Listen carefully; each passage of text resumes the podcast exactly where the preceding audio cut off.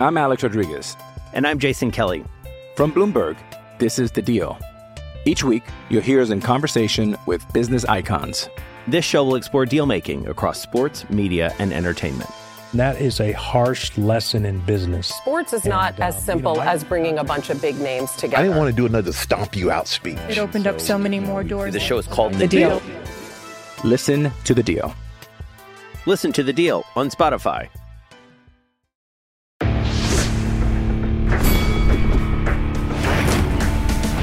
Reveille, reveille, donks. Look at us now, tip to tip. This is our life. This is our passion. That's the spirit we bring to this show. I'm Luke Thomas. I'm Brian Campbell. This is Morning Combat. It is Wednesday, March third, twenty twenty-one, and it is time, ladies and gentlemen, for Morning Combat. Hello, everyone. How are you doing? My name is Luke Thomas. I am one half of your hosting duo. I am joined by the man who currently is doing a better job of representing Latin America than I am. He is my friend and yours. We are both from C B S Sports. It's Brian Campbell. Hi, Brian Campbell. Luke, I'm here. I'm ready. I'm fired up. It's hump day, no Jay Wednesday. We're going to spin the wheel of death. We got a lot of fun to talk about, even though I'm not allowed under quarantine rules to experience the beauty of San Juan, Puerto Rico. Uh, Luke, I'm still taking in as much as they'll let me, okay? And I love it, bro. Love do you it. have do you have the COVID? What were your test results? I have taken many tests since I've gotten here. Uh, up to this point, no COVID for your boy B C, which is very, very good, Luke. But I'm I'm trying to channel that Latin passion, that thunder, Luke. They have a passion on this island for the box, the boxeo. I want to channel that passion through my orifice to the screen for Morning Combat, for Ring City U S A, Thursday night, N B C Sports, nine p.m. Eastern, and uh, whoever else will pay me to go on camera. Luke, I'm ready. I'm excited. Let's do it. All right, well, we got a ton of stuff to get to. Uh, we have, let's see, on the docket today, we got to get to some Khamzat Chimaev news. We've got some matchups to discuss, both in M M A and boxing. We're also going to lean into U F C two fifty-nine's main event today. If you didn't see, B C and I yesterday put out a resume review for Israel Adesanya heading into U F C two fifty-nine. We actually really like doing those. We're going to keep doing them. You guys seem to like them, so uh, if you've checked it out, thank you. If not, give that a look if you don't mind. And uh, we also have content coming tomorrow, B C. I have my live chat at three p.m. East Coast time. And the documentary, I believe, comes out tomorrow as well. I know we have a trailer. Would you like to set this up? Yes. Yeah, so, Luke, not only should people check out our uh, ring resume with uh, with Adesanya, as you mentioned, and yes, there I guess there's audio issues. People say, Luke, my voice was too powerful for, for one stream to handle here under this McDonald's Wi-Fi. But uh, please also check out my sit-down with uh, Megan Anderson, who, of course, is in the U F C two fifty-nine co-main event cool. against Amanda Nunes on Saturday. And, Luke, um, along with your live chat being bumped to B-Side on Thursday, we need to welcome in a giant piece of art, and that is the great work done by the folks at Malka Showtime uh, to capture a moment in time, a spirit, an essence of what you and I bring to the table with Morning Combat, the adversarial tendencies between us. A uh, lot to get into with this. We have a trailer. This will debut on Thursday. Uh, let's hit it. It's the Morning Combat Documentary two point oh. We're back, B C. You know, I've got to carry the second documentary to try to create content. Can I be funny enough to carry for both of us? Because Luke doesn't care about this shit. Bro, I'm trying to eat in peace, bro. Try eating motherfucking peace. You know what I'm saying? This is either going to be a good doc or it's not. I'll tell you what, I'm going to perform.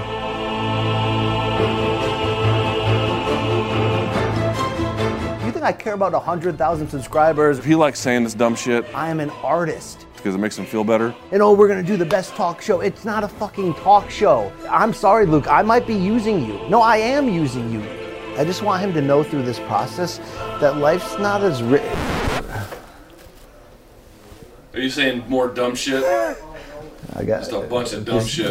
Just business. Yeah, B C, it is uh, the kind of content you love, is it not? What can you say? I watched it this morning.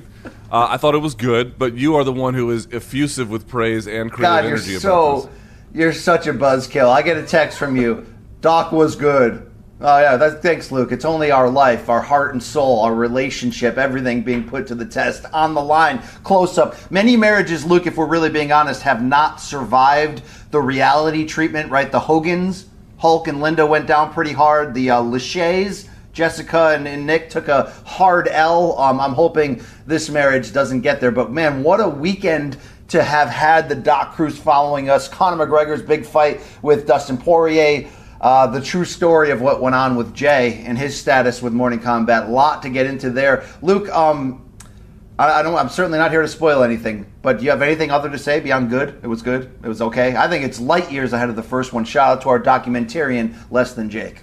Uh, it drags a little. It drags a little. Could have used a little bit of a shorter edit, but it is very well such, done. Such an a-hole. You know what you're really trying to say without saying it, Luke? Huh. It's it's B C heavy. That's what you're trying to say, but I think there's oh, a reason dude, why I, it, was... it could be it could be one hundred percent you. Like I, you have this thing where like you think I want to take part in this. I only do it to accommodate you. I don't care if I'm in there for five minutes or five seconds. It doesn't mean anything to me. That's clear for all the viewers of the second doc. But Thursday, you'll get the full treatment. Hope you enjoy that. Then you can jump on Luke's live chat to talk about it with him. Yes. Uh, good stuff. Good stuff. Thank you to uh, the it, folks. It is very, very, it well is done. very well made. And the guys who have worked on it, ladies too, but the people who have worked on it, they have put a lot of effort into it, and it's very well made. I can absolutely say that there's craft put into this. You know what I'm saying? So no doubt about it.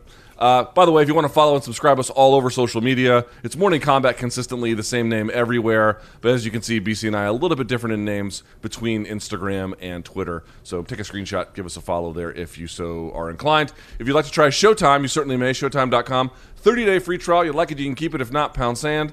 Uh, of course, four ninety-nine for the first six months if you sign up for the Bellator experience, which comes, by the way, April second, not too far from now. And, uh, yeah, what else, B C? Oh, the merch. Store dot show, that's S H O dot com for Morning Combat gear. We do have more stuff coming, but if you got a hankering for the good stuff we already have, you can go right there. Okay? Luke, any of your family members wear any of it? Uh, they couldn't name the show if their life depended on it. You no, know, no, you know no, the I Colombians. People, the... You know how I can't name people who work, who work on the show? That's how my family feels about my existence. I, I, I understand the Thomases. They couldn't give a flying frick, but does Abuela wear the uh, the green hoodie? Anything here? Oh, um, my wife will wear some stuff. And you know what? Um, my wife could name, my wife obviously could name the show. Abuela, I think, knows enough about the show as well. They're pretty supportive. You know, they're not M M A fans, but they're pretty supportive people. I love that. I love them, Luke. I love them all. Thank yeah, you. You'll right. see when you come down here. Hospitality is not, it's not, it's not a joke. All right. Um, let's get started if we can, B C. We have a lot to get to today. But, of course, you know, be on the lookout for content tomorrow and Friday and blah, blah, blah. All right, first up, uh, this, I think, happened on, I want to say, Monday night. Maybe it was Tuesday. I gotta, I can't recall exactly.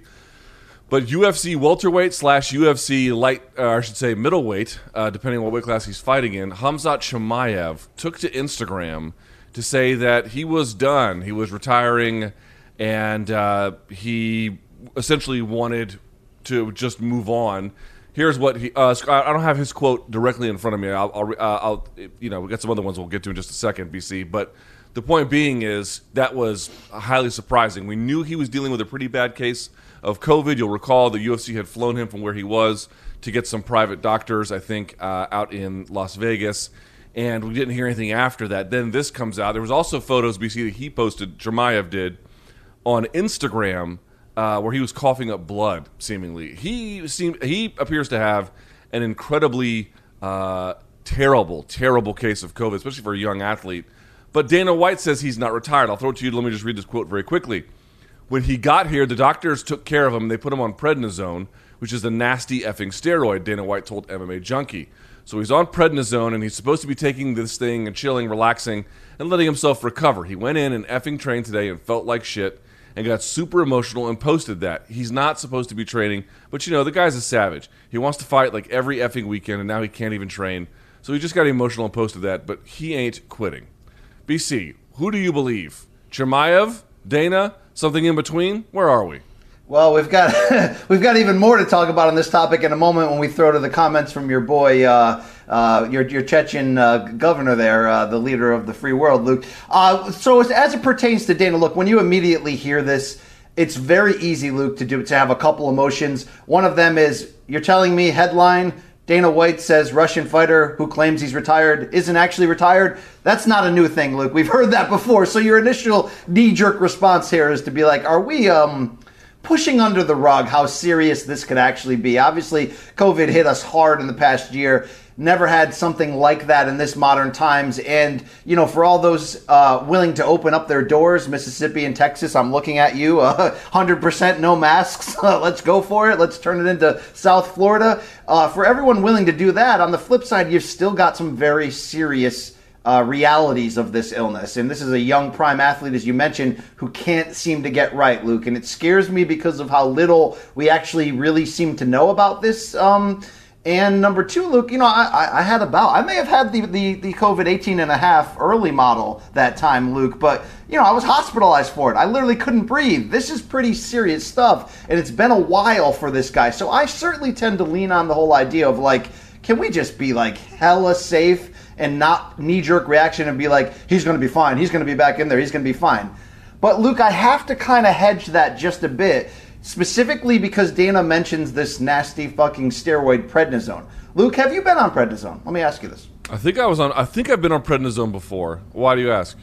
Well, it's one of those drugs that we don't think of it as something too hard because it gets prescribed to us for very small things, yet people have wildly different results on it. My son, who when he was, I think, three years old, got put on it, and he was tr- you know, waking up in the middle of the night trying to scratch his eyeballs out because that steroid kind of put him on tilt mentally. Found out from the doctors that can happen. Later in life, Luke, I um, had this thing where I would weed whack and get poison ivy pretty viciously, and it would spread all over my body because I'm uh, not so handy and stuff, Luke. Maybe I, you know, trampled into the wrong areas.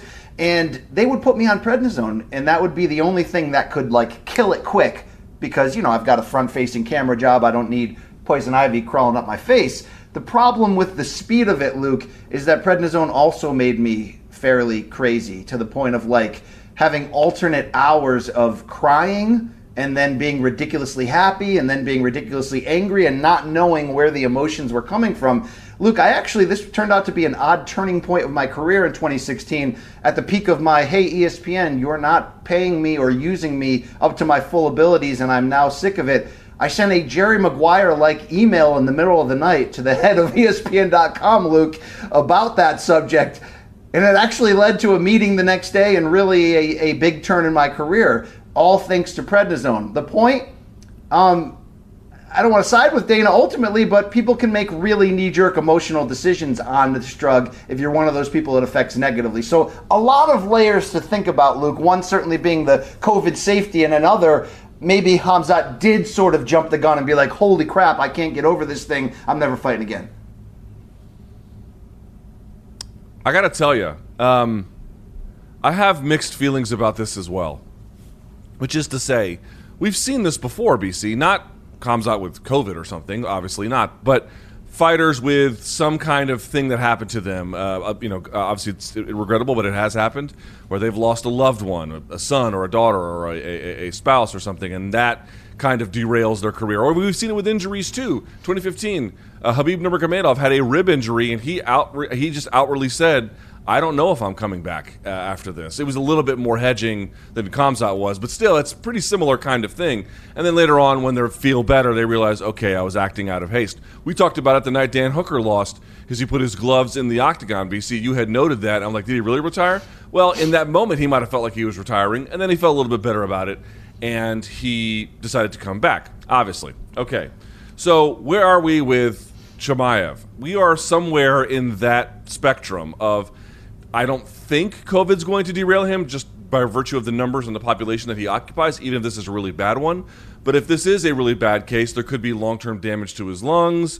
There could just be he'll get over it, but the timeline of how he recovers could be, you know, it's very unpredictable with some of this kind of stuff. So my thought is, could he come back? Yes, of course. It is entirely possible. But for the time being, let's not put pressure on him. Dana was saying, you know, he's still on track to come back in June. How about we just push that aside for just a second and say, we'll make arrangements about when you're coming back uh, based on the evaluation you give us in terms of how you're doing, your recovery, and nothing less and nothing more.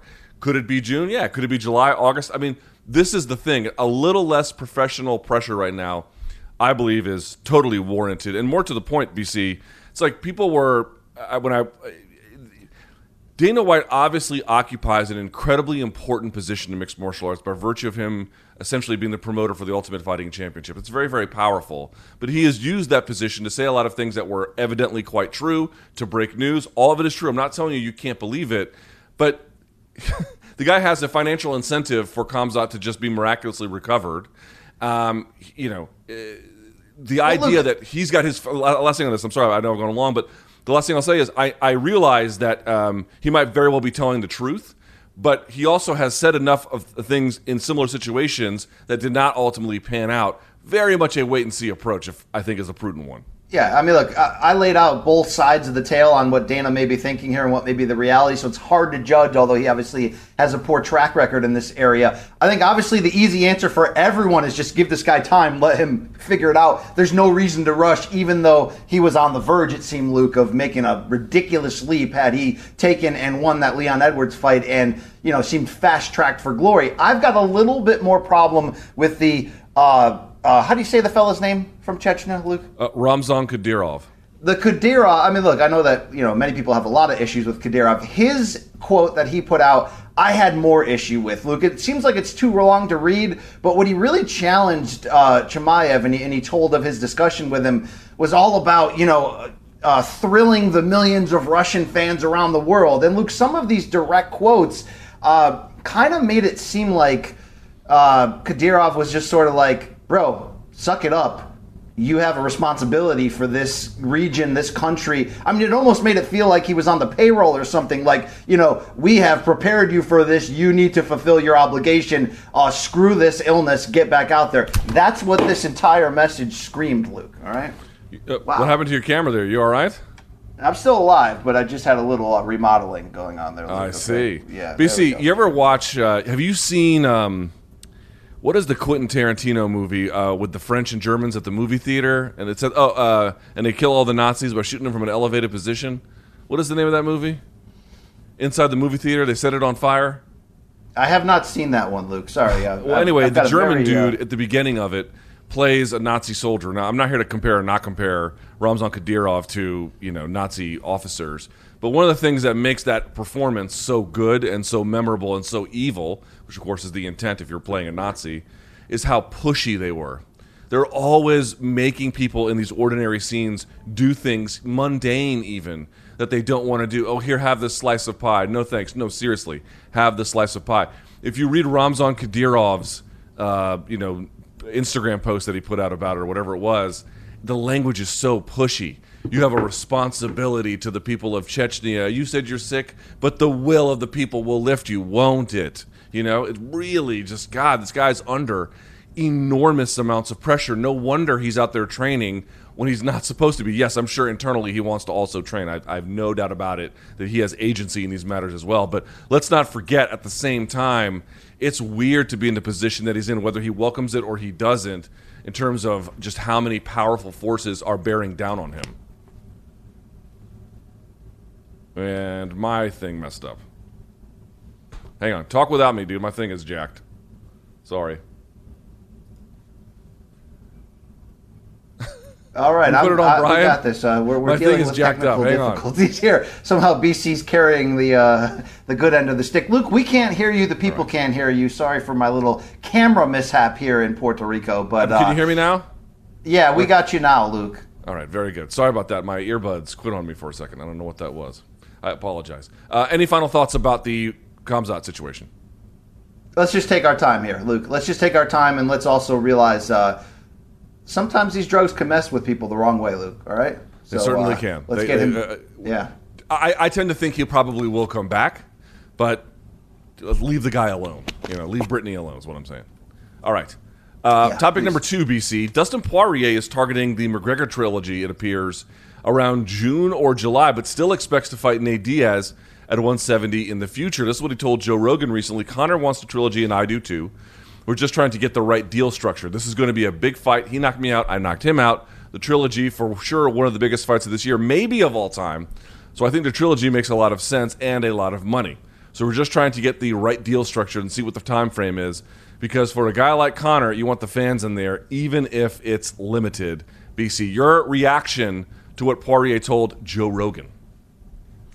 In a way, Luke, I'm I'm not surprised, mother effers, in a lot of ways that the U F C would go in this direction. And look, even Poirier. Now, this doesn't tell his true thoughts, right? Does he feel snubbed by the organization that he's not wearing the U F C's welterweight title right now? I'm sorry, uh, lightweight title right now, and that we're still carrying on this charade, by the way, that Khabib's coming back, even though Khabib just had another public interview in the past twenty-four hours in which he was like, I need to focus on things other than fighting in my life. Like, I'm just, like, how many more times can the dude double down? But if you asked me, Luke, is there actually more value financially, leverage-wise, for him to get this trilogy fight with Conor, which, you know, to his credit, could be one of the bigger pay-per-views in modern history, compared to, let's say, already being the champion and fighting Michael Chandler next? Yeah, he probably gets more out of this opportunity with Conor.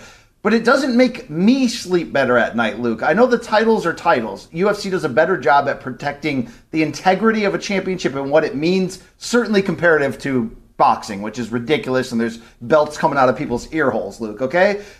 But some of that is romanticized, but I kind of like that romanticism. I'm not going to be happy with Dana White. Um, if... Poirier, let's say he loses this fight and never gets back to the top and essentially never gets a chance, Luke, to have what I feel like he already accomplished. Because Khabib stepped away, Poirier stepped in and proved he's the best of the best right now in this still historically deep and talented and all-killer, no-filler lightweight division. I know he's already held the interim belt once. I know that, again, if he's being offered a stack of money and fame from a Conor trilogy up against wearing the title, he may still take that first category, Luke, and not think twice, because uh, these guys are businessmen, too, at the end of the day. But if we're going to stay at least partially romanticized on the idea of a title and what it means to a fighter's legacy and career, I, I think it's absolute B S that we're carrying forward with Dustin Poirier fighting again for not the full championship, even though he's fresh off of becoming the first man to knock Conor McGregor out. And, oh, by the way, he went five rounds of hell against Dan Hooker when he was essentially on the verge of a title shot himself. So this is really what we're doing here, Luke. I guess we just have to settle in and understand that and be fine with it. I certainly love this trilogy just from the standpoint of an event and a fight that has history and is interesting.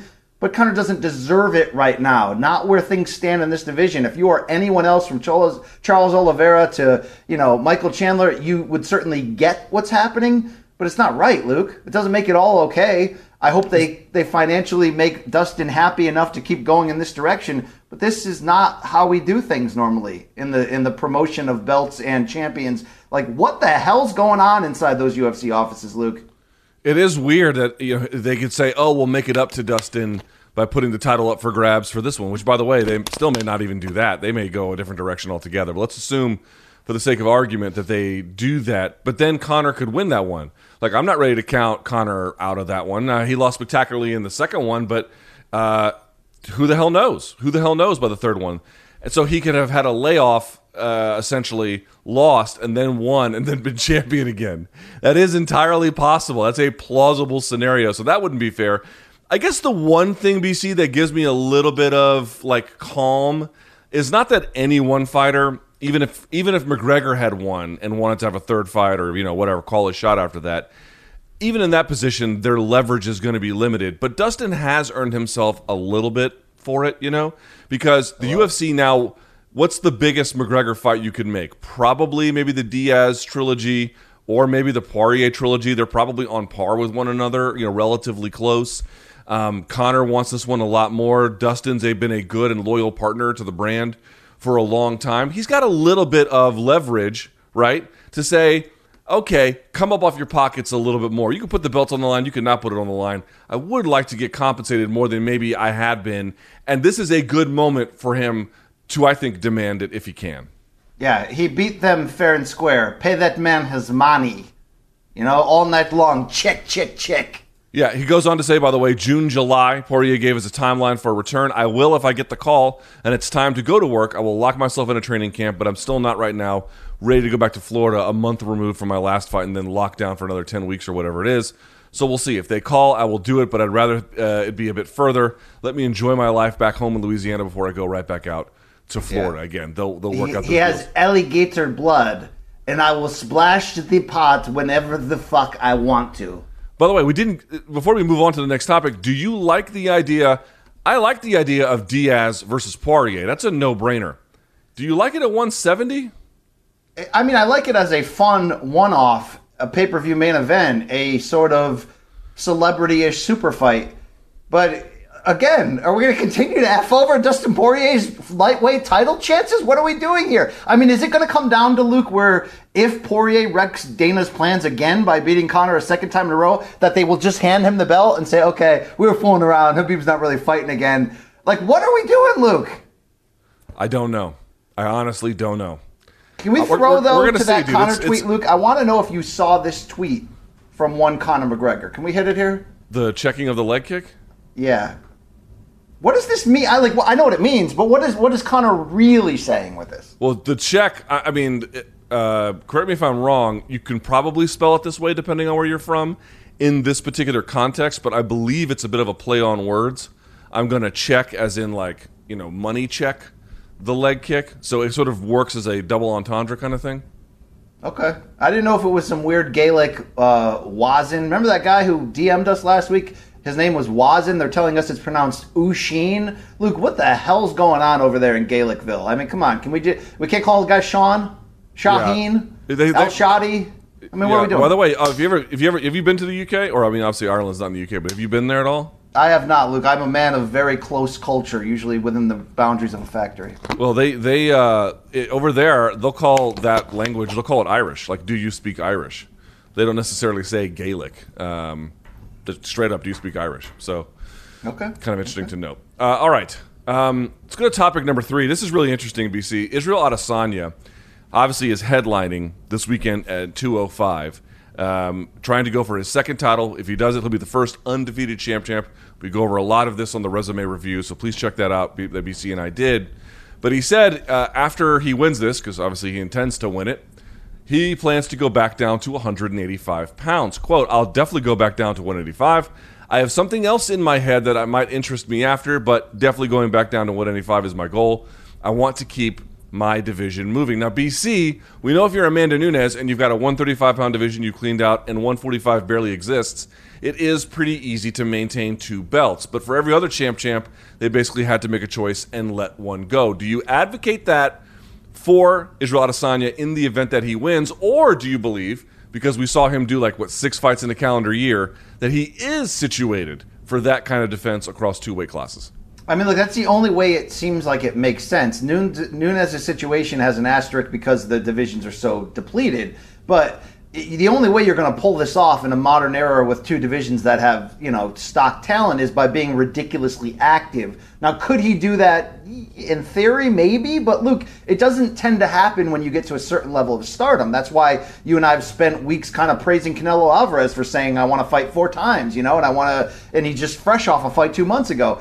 So, uh, you know, I I don't know if it if it the damage you take, especially fighting at light heavyweight, he may win some of these fights, but have to take a certain level of, you know, compromising physical toll for that that could keep him from being as active. I think with the key part of that sentence, Luke, that would decide whether he actually would ever go back down to middleweight following a victory over Blachowicz if it happens, was uh, specifically that thing he said, I have something else in my head that might interest me after. We have a separate tweet and quote, Luke, which may explain that. And it's no surprise what we're talking about here, the threat or the promise of a potential John Jones fight. I think the specific uh, quote Israel had about that was, unfortunately, it might not be summer or July, but there's still December. There's still December twenty twenty-one. It could still happen then. All I know is that this fight, John Jones, needs a crowd. I can't do that in an empty arena. Well, number one, Luke, the comment I made earlier about Texas and Mississippi opening up its doors one hundred percent to all businesses, there actually is a combat sports sort of hook on that. We've already seen, you know, big pay-per-view boxing matches in Texas inside the domes to fifteen thousand fans.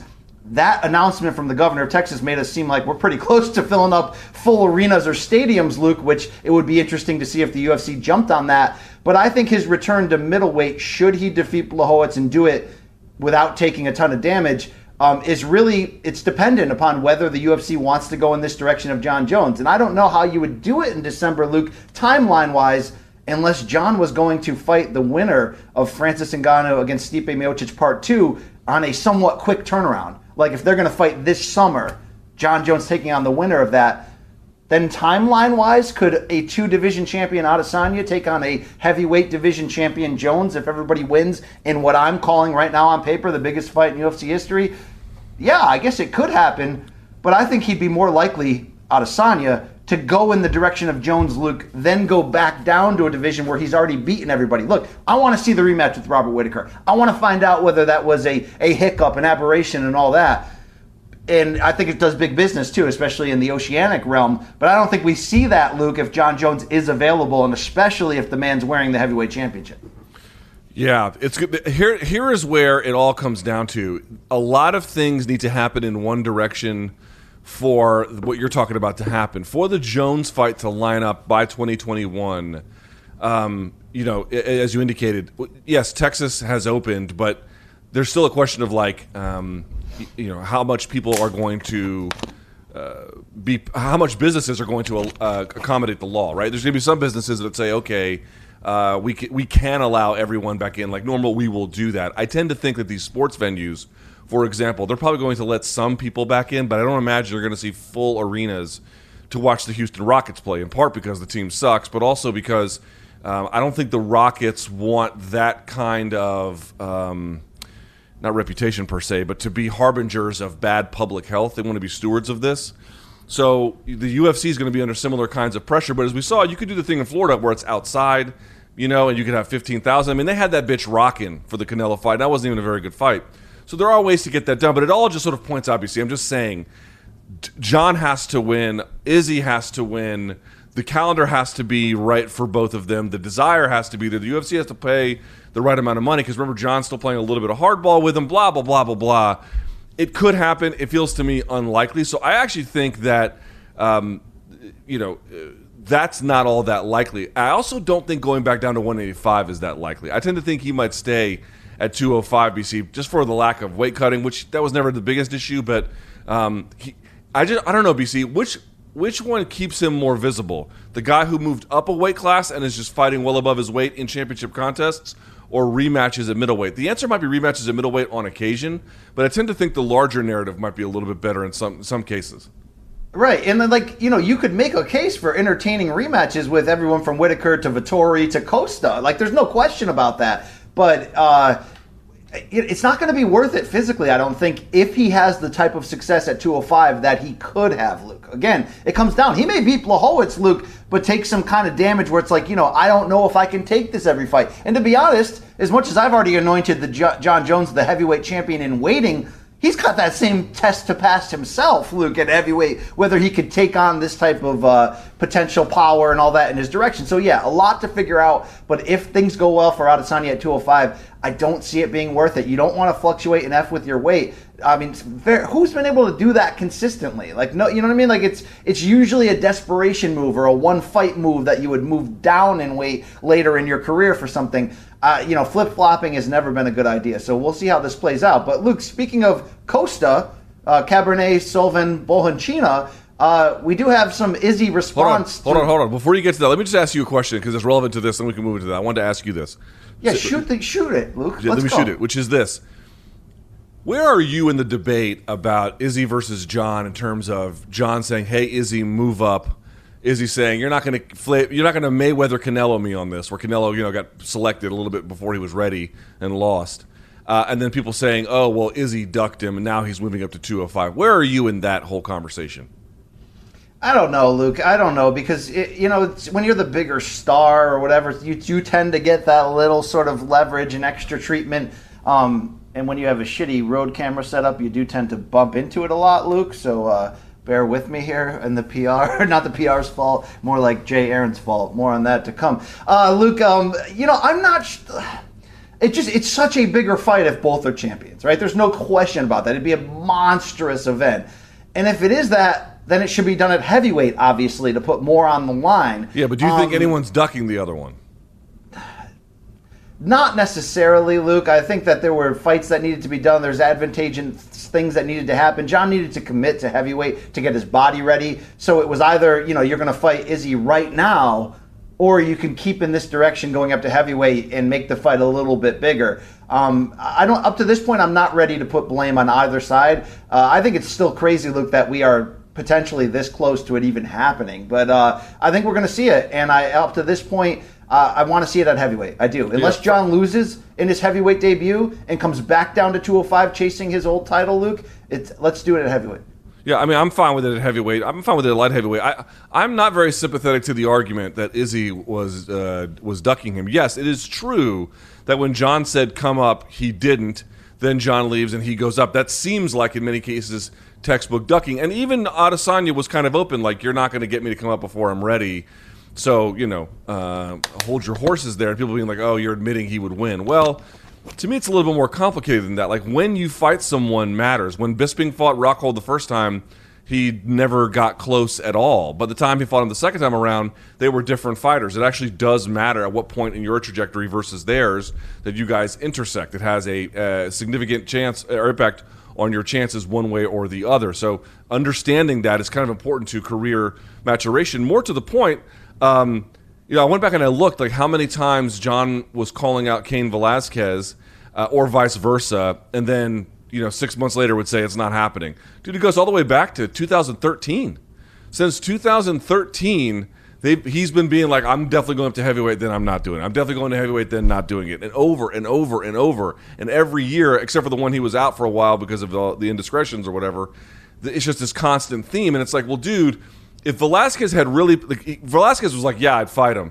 But if Velasquez had really put his foot down and said, John, come up, granted, it was a different era, B C, because weight class movement wasn't the same as it is now. It wasn't nearly as fluid. The champ champ thing wasn't as big a deal. But John benefited from the fact that he teased going up, never did.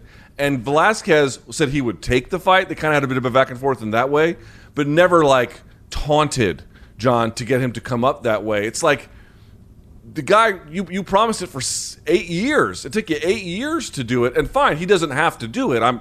He's the best light heavyweight we've ever seen, maybe the best fighter. I'm just saying it's like the things you're trying to accuse Izzy of, you benefited by not having to ever deal with any of those pressures. That's fair. That's fair. If you want to angle a little bit toward Izzy in this uh, debate, that's fair. It's not going to matter once they finally touch him up, Luke. Let's right. see this. Your, your point about Costa drank wine the night before. Izzy mocked that in the episode two of uh, uh, Embedded. I don't know if you saw it or not. What do you, what, if you want to tell the folks what he said? Yeah, well, he also talked to M M A Junkie this week, and he says, that's just funny. There's certain things I've done before some of my fights in the past where I learned from my mistakes, but I went in and got my job done. Some people aren't cut out for that lifestyle. I'll tell you one thing. The best thing to do in this position is accept the fact that he lost. He got his ass whooped. The fact that he keeps trying to make excuses, it's only going to do him worse in the long run. He's making excuses because his ego can't handle the fact that the skinny clown whooped his ass badly, then double tapped him twice. Just swallow your ego. You got your ass whooped. Get back to the drawing board and reassess your whole game. Uh, he went on to, to say some more disparaging stuff. Uh, he's actually right on, though, Luke. You know, this could be an S J W right now. He's right on. He's, you know. uh, he's one hundred percent right on. It's, uh, I mean, this is a textbook case in how to make a loss look, a bad loss, look even worse. Uh, how, how do you take a moment that is, you know, professionally not especially rewarding and then set that on fire and not get the insurance money? Well, this is how you do it. This the, every piece of uh, the path he has followed is your is your uh, roadmap to a terrible destination. So, and I'm not going to underscore what what Costa may have been feeling from the standpoint of lingering leg pain or being unable to fall asleep before the biggest fight of his life. I just wonder, you know, we questioned I Q a bit with the, with this revelation and this decision to drink a, again a full bottle of wine just hours before waking up for your biggest fight. I do wonder, though, if if uh, we should also take from this that the moment was too big for Costa in this spot. And it doesn't mean it will be forever. He's going to have an opportunity to rebuild his career and bounce back. But it's funny, Luke, I was talking to uh, Joel Diaz, the great boxing trainer, who, of course, was in the corner of Avni Yildirim during that Canelo Alvarez fight last week, the mandatory. And, you know, we did talk about how, uh, you know, he's here in Puerto Rico. He's, he's uh, training a couple of the fighters on the N B C Sports Card tomorrow night. And, you know, he just said, look, I, I think he froze. I think Yildirim, we had a great game plan. It was to, you know, view view the fight for a round, see what Canelo's got, and then start executing. And he's like, he never executed. He was frozen deer in headlights, and that's why I had to stop the fight. And, you know, he said from the beginning, I can look back and see certain signs during training camp that told me this guy wasn't ready for this level of platform and the the lights to be this bright. And Luke, I'm not, you know, that that could be the case here for Costa. This could be all part of that, you know, where where sometimes you get to that moment, you know. Cerrone said it for the McGregor fight. He got in there and he just didn't want to be there anymore and he froze, and, and it can happen, Luke. It certainly can. Uh, all right, so topic number four, B C. This is kind of an interesting one. Dan Hardy, who has turned into one of a, a hell of an analyst and commentator for the U F C, has been looking for an opponent, it feels like forever, um, to the point now where he is saying uh, Matt Brown has a fight coming up. He's booked. So I think he was looking at that one, but that's not available. So now he calls out Nick Diaz. He says, so now that um, Matt Brown is matched, I suppose I'll jump to the next name on my list. Where's Nicholas Diaz at? Any rules, any promotion, any arena, back to fighting for respect again, my happy place. Dan Hardy Rowe. What is your level of interest in Dan Hardy versus Nick Diaz? You know, pretty high, Luke, and it's more of a spectacle interest because both guys have been out for so long, but I, I, I love that uh, Hardy ended that with my happy place because it seems, Luke, that he's coming back on his own terms for the right reasons, just because he misses it. He wants to kind of, you know, have a better ending than the one he had where he, you know, kind of came out of nowhere and made a run and was a legitimate freaking title contender going as far as fighting G S P. And then sh- not soon after, Luke, he was gone. So um, love the work he does as an analyst. He's one of the best in the game, as you mentioned. Uh, I follow him on I G, Luke. He's got a, uh, you know, a very sneaky side project going on. Uh, uh, cahoots to that, Luke. Shout out. Uh, much love on that one. And uh, this is a perfect fight with two guys who would have a lot of questions. It's like a hashtag old guy fight. I think it's great matchmaking. Let's make it. Uh, all right. I'd be interested in seeing it as well. You know, I, I don't know where Nick Diaz is honestly at anymore. Same for Dan Hardy. We're talking about two guys who have been out for at least, what, at a bare minimum, six, seven years. I think much longer for that for Dan Hardy. They both like to strike. Um, obviously, Nick has a better pedigree on the ground, but who the hell knows where they're at at this point? So, yeah, I'd be actually kind of curious to see that one. That, that one, that's where you get old guy fights, but you're not necessarily worried. You know, you'd have to evaluate what they show you in this contest to say if you would do it again. But for at least one, a one-off, B C, I'm, I'm not sure that I understand what the issue might be. Um, you know, again, your mileage may vary on the particular matchup interest level. W- would you encourage him to bring the Mohawk back, Luke? I don't know. I mean, if you're close to forty, should you be wearing a Mohawk? You know, I don't think so. I think yeah. shaved head is cool. You know, yeah. At some point, yeah. man, you just like every day I wake up with a, you know, a greater and greater albatross around my neck about, you know, not that I was ever cool. I don't make any claims about it, but I may have at least at one point in my life been somewhat like cool adjacent. You know, not not terribly far from it, but not too close either. And now, yeah. B C, the crushing, the despair that I feel. Knowing that it's as far away as it ever has been and it's not going to get any closer. It is well, a sobering reality. Contrary to popular belief, Luke, there is such a thing as a second act in the American life, and I'd like to see you find that. Maybe it's through a fitness and fashion turnaround. Maybe consider dyeing those gray locks, get out of the realm of salt and pepper, Luke. There's, I think there's a second chapter in Luke Thomas's prime, which has really been fueled by your uh, your job success in recent years, Luke. You are at the top of your game professionally. Maybe it's time, personally, that you meet that, Luke. I mean, I, I shouldn't be I the do. guy telling you that. I'm a gas station eating piece of crap, Luke. But uh, no, sometimes hashtag. you look in the mirror and the mirror talks back. All right, brother? Ha- hashtag self-care, B C. Hashtag self-care. Uh, speaking of self-care, Luke Rockhold also spoke out, B C, saying the U F C has been reaching out, talking, just keeping tabs on my situation, letting me know that they're interested. Rockhold told Submission Radio, as am I, when the time's right, when something's really kind of appeals to me. It's sexy. I want to come back for something that gets me excited. And I want to come back when I'm ready, when my body's ready. And I think early, late summer would be ideal. It's just matching up with the right person and the right thing that's going to put me where I want. I'm not looking to just play around. I want to go straight to the gut of this division and most likely one eighty-five, not ruling out two oh five. But I really just got to push my body to get in shape and see where it wants to go. Right now, I'm light. I'm like two oh five, two oh eight pounds. And I think that legitimately it's going to be looking like I'm back to middleweight, but we will see. If something pops up, you never know. If a fight falls apart, that many injuries do, excuse me, like many injuries do in COVID, and everything that happens, I could be ready sooner than later. Your response?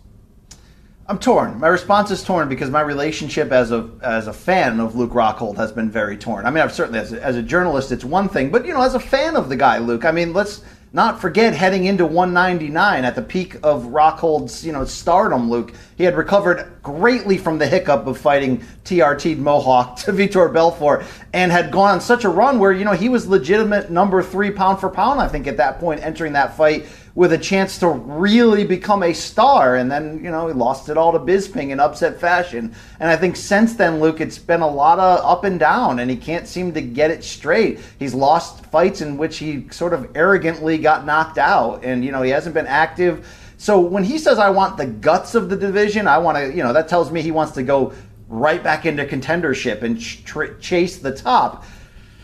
I question that, Luke. It's not that he's too old or that he's too damaged or, or what have you, but uh, I, I don't know if he has that same heart lose him? to, I cannot to do hear what him. it takes, Luke. If he wants to come back in more of a celebrity... You got me, Luke? Now I do. Go ahead. All right. Uh, what I was essentially saying, Luke, not how much, don't know how much you heard, but if he wants to come back in more a late career Rich Franklin, bounce between two divisions, celebrity fighter, take on last minute main events...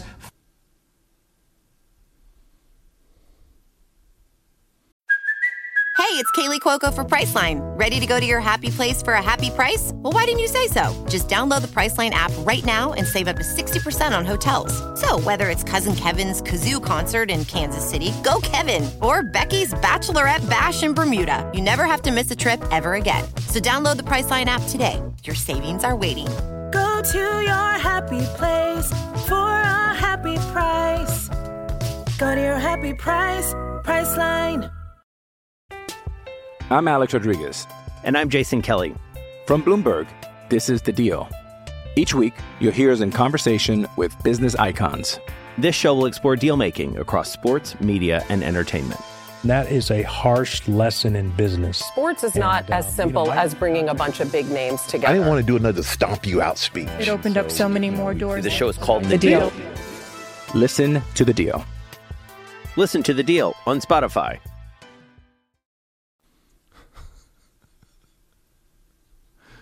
Yeah, yeah, I can hear. I, I, I, B C is going to uh, fix the situation, come back. I'll tell you where I'm at on this one while we work on Mister Campbell's uh, McDonald's Wi-Fi.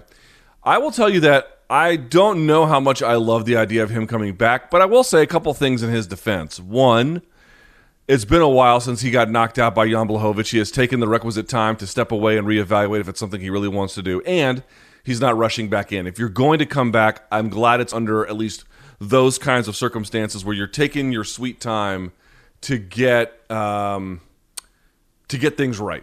You know what I mean? To do things the right way. Second of all, second of all, uh, I would say that if he's going to come back, he needs to come back at one eighty-five. That to me is much more important. If you actually look, it may have either been the first or second uh, dissected I did for Morning Combat when we very first launched in July of twenty nineteen. I did a piece called What's Ailing Luke Rockhold, and I went back and I looked between the two, I think the two Bisping fights, but certainly between the first Bisping fight and then the Rockhold versus Blachowicz fight. And the reason why that was important is because what you notice about Luke Rockhold's defense is he doesn't do a lot of short slipping and rolling, and he doesn't have quick movement like that. He's very athletic, but that's not how he defends himself. He defends himself by maintaining long range. As you guys know, he's got a pretty good kicking game. And then more to the point, he's got a lot of a lean. He does a lot of leaning out of the way and then also moving his feet. So between maintaining range, doing a little bit of leaning out of the way, and then using his feet to step out of the range of kicks or whatever's coming his way, that's how he defends himself. And then when he is in command and he is doing those things the way he's supposed to, he's very successfully, he's good at it. He's quite successful at it. That is the thing that um, really shows up in a lot of the tape in the fights where he dominated and did well. But what's the key to that? It's hard to do when you, I mean, go back and look at his musculature at two hundred five pounds against Blachowicz. You know, he looked huge. He looked absolutely massive. You could screen a goddamn movie on his back. So at one eighty-five, I realized it's a lot harder for him to get down there, and that cannot be easy. But at one eighty-five, he is light. He is fleet of foot. He has the kind of size where he can still nimbly move around the octagon um, to get out of the way, to maintain that defensive style that he built his game around. I mean, here's the reality. Yes, you can change things up. You can work on other forms of defense. You can work on other parts of your game so that you're not necessarily suited or so that you're not necessarily uh, limited in some of your options. But there can be times where you see guys build game plans and skills through those game plans around a certain weight or a certain athletic reality. You know, like Uriah Faber, when the other athletes tended to catch up with him from a technique standpoint, that'd be one good thing. But when his athleticism fell off a little bit, uh, it had a big impact, because as good as he was, his style was predicated around a lot of explosion, a lot of just uh, quick movement. To the extent that that is compromised, his game is compromised. Uh, I believe we have Brian Campbell back, do we not? Or is he on there for everyone? Another minute? We're working on it. We're working on it. Um, so, for me and Luke Rockhold, if he's going to come back and take his time, good. If he's going to come back at one eighty-five, obviously everyone wants the weight cut to be healthy, but the way to go, for me, for sure, for Luke Rockhold, is his game is built around being light on his feet. That is what he needs. He was flat-footed and, frankly, a little bit slow at two hundred five pounds. That's, that is absolutely super far from optimum for this kind of a thing. All right, Manich, give me an update, because I can't just read the chat the whole time. What do we have here? Is he ready? No, not yet. We're working on it. Hi, everybody. I see B C in the uh, in the window there. He's waving at me on Zoom, but as you guys know, we have a two-tiered system here that we do this show with, and we're trying to get him back on. Yo, that McDonald's Wi-Fi. You know what? Actually, with uh, B C doing this, I'll tell you about something that I'm thinking about doing. I'm thinking about moving to uh, the country of Colombia for a month, and I'm being dead serious about that. Um, what I would do is I would rent office space down there and do the show from Colombia for a month. Was, we're thinking about going to uh, Cartagena, and I would like set up like in a WeWork down there. They don't have WeWorks, but they have, you know, pretty equivalent things. And then Monday, Wednesday, Friday, just go do the show from there, and then just live on the beach. Uh, maybe even take a week vacation while I'm down there. But we could enroll my kid in daycare. Um, we don't necessarily need to be here in D C. We'd have good internet, and we'd be living on the beach. And by the way, you know, the dollar is butt strong relative to the uh, Colombian peso. Uh, so we would be living high off the hog down there. Can't wait to get B C's impressions. We're thinking about doing it in August. All right, go ahead. We'll go see. Ahead. Luke, can you hear me now, Luke? I, I can hear you. Can the audience hear you? Is it a shocker that the, the, the Jay Aaron conspired setup here c- continually just falls apart and fails, Luke? Uh, no. I mean, everything falls apart, and then I get to try and put it back together. Um, Luke, are you really moving to uh, Colombia? I might for a month. I might with the wife and the kid, yeah. Wow. All right. Uh, I guess remote shows in our future, Luke. So much for uh, the bomb shelter, right? Well, it would just be for one month. I mean, how many times have we been to the bomb shelter in a year? Twice? You know, not that often. Okay. All right. Uh, let's move on to the next topic if we can, B C. Uh, sorry, I got to trying to juggle a thousand things. Um, last but not least, the boxing matchups. So I know you were thrilled, particularly, B C, by the announcement that for pay-per-view, which I don't comprehend, Andy Ruiz Junior is going to box Chris Areola. I wish I had more hands so I could give this fight four thumbs down. What's going on?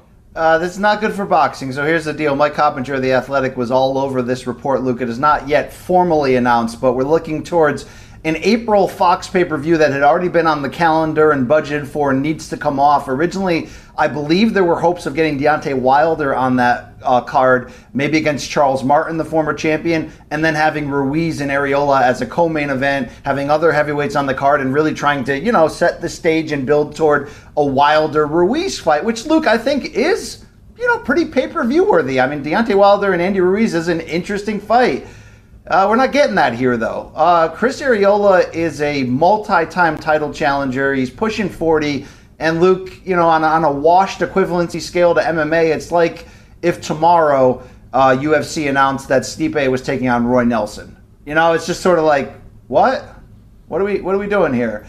So, um, you know, Andy Ruiz hasn't fought since the second Uh, Anthony Joshua fight. He took more than a year off, and to his credit, Luke, you want to talk about the fountain of youth that everybody's finding, joining forces with Eddie Reynoso, the trainer and co-manager of Canelo Alvarez. We talked about the tattoo, but, you know, even further, what he's doing, Reynoso, with Ryan Garcia, with Oscar Valdez, you know, I mean, he's he's he's on pace to be your trainer of the year.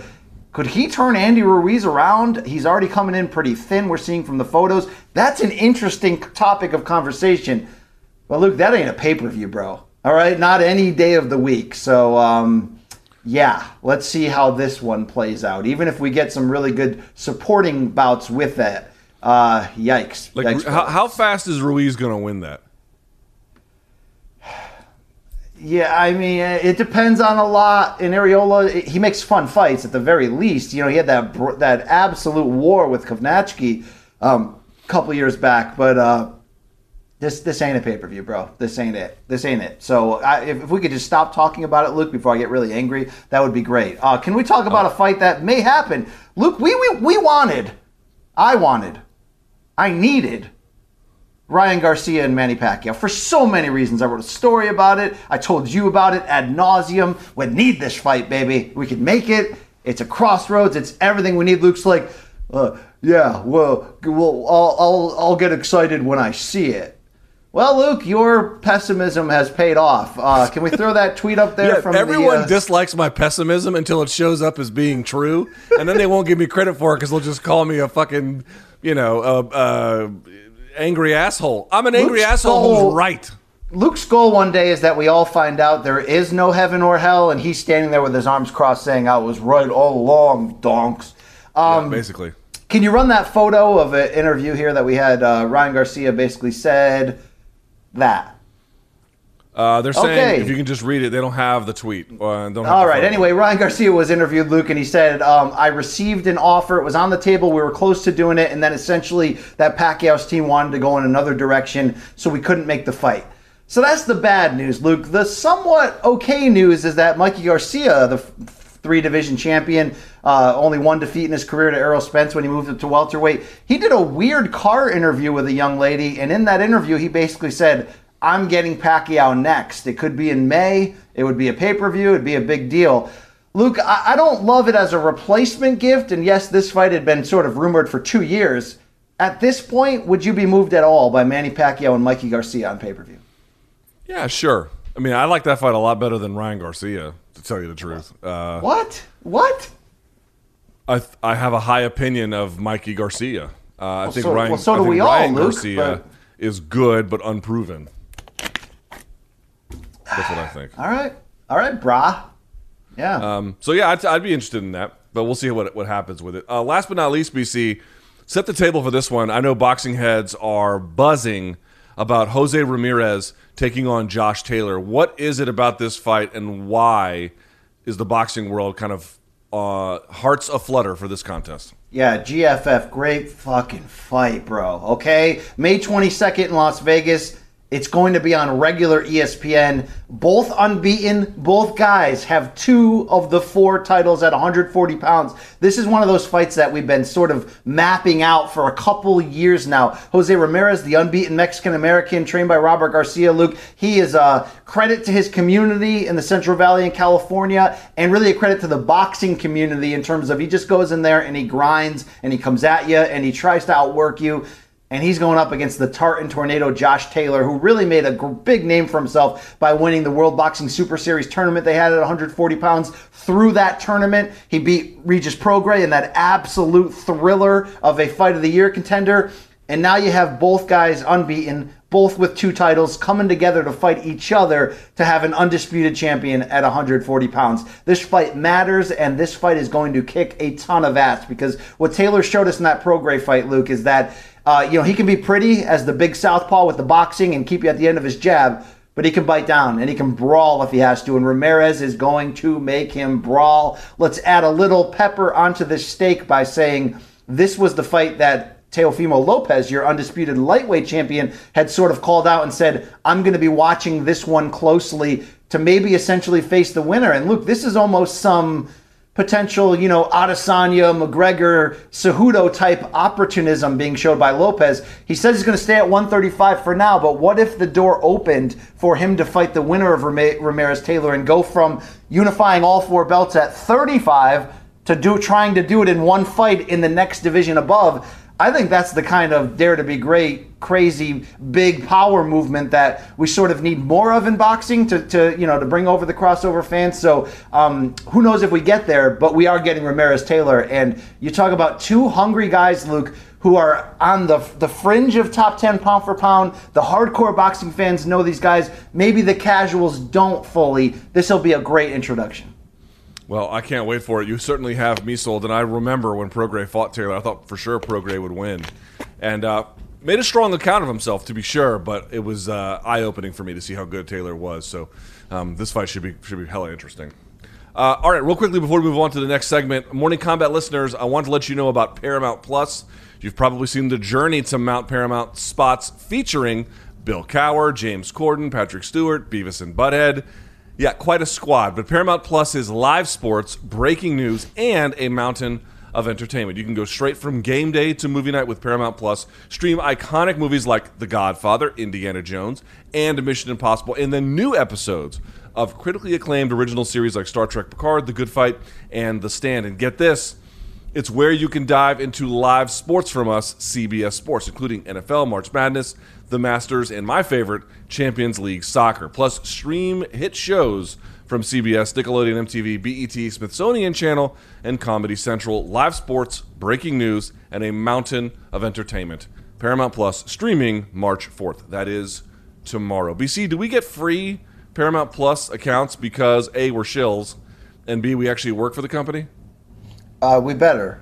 We better, bro. I feel okay? like we should get a free one. By the way, didn't get a free Showtime sub. I pay for that out of pocket. You should. Don't actually, through C B S, we have availability to do a free Showtime sub. So hopefully, Luke, this company can make you feel like you work for them and you can, you know, spoil in all the riches. Maybe one day you'll get Bellator merch that I so often parade around in, Luke. Maybe we'll find uh, that probably, out. Probably not, B C. We all know how that story goes. Uh, give me my red stapler. Okay, we now turn the show over to you, good sir. Take it away. Yes, each and every Wednesday, when applicable, we make a little roundup of the greatest and the weirdest social media beefs between top fighters. We call it Social Justice Wednesday. Bom, bada, bom, bom, bom, bom. Let me bring in the Honorable Judge Luke Bader Ginsburg to rule in on today's beefs. Luke, we start with, I don't know, maybe the greatest rivalry in mixed martial arts history. No, not Chuck versus Tito, not Dana versus Tito, and not Dana versus the media, which has really made a great run of late. I'm talking John Jones and Daniel Cormier. Luke, D C posted, uh, E S P N M M A posted this tweet where D- Daniel Cormier said this: John Jones will not knock out anybody at heavyweight. He doesn't hit hard enough. If he couldn't knock these dudes out at two oh six, he's not knocking these heavyweights out. So the mm. two oh six was a reference to light heavyweight. Uh, you know, when you come in there at non-championship weight. I think that was supposed to be two oh five. Yeah, it's two oh five. Who the it hell wrote two oh six yeah. on it? Good God. Anyway, Luke, that came from a uh, show called uh, D C and the Canadian, uh, which apparently uh, is like, a lot like this one on E S P N. Uh, pretty good show, though. You know, I'm a big, big fan of that guy, um, D C. So, Luke, uh, John Jones responded to this. He saw this tweet, and here's what he said. He posted the video of D C crying after the loss at U F C two fourteen, and he said, "Hope you like this quick little edit I threw together for you, D C." Is do we are we able to play this or no? I don't know, man. Uh, I thought the fight was going well. I don't even know what happened. It's like I got kicked in the head. Oh man, I'm so disappointed. You know, I don't think it's a good idea to interview fighters after they've been knocked out, but I really wanted to give you a chance. John Jones will not knock out anybody. He doesn't hit hard enough. He never, if he could knock these dudes out at two oh five, he's not knocking these heavyweights out. I mean, he looked big. Put, you see that video of him? It doesn't matter if you put on weight. Like, it's still...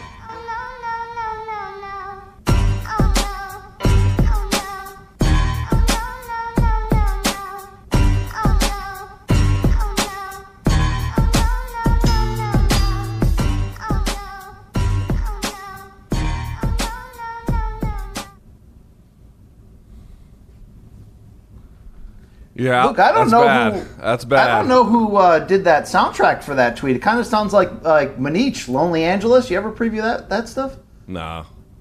Uh, not into not into white guy funk. I'm sorry. All right. Who, well, who?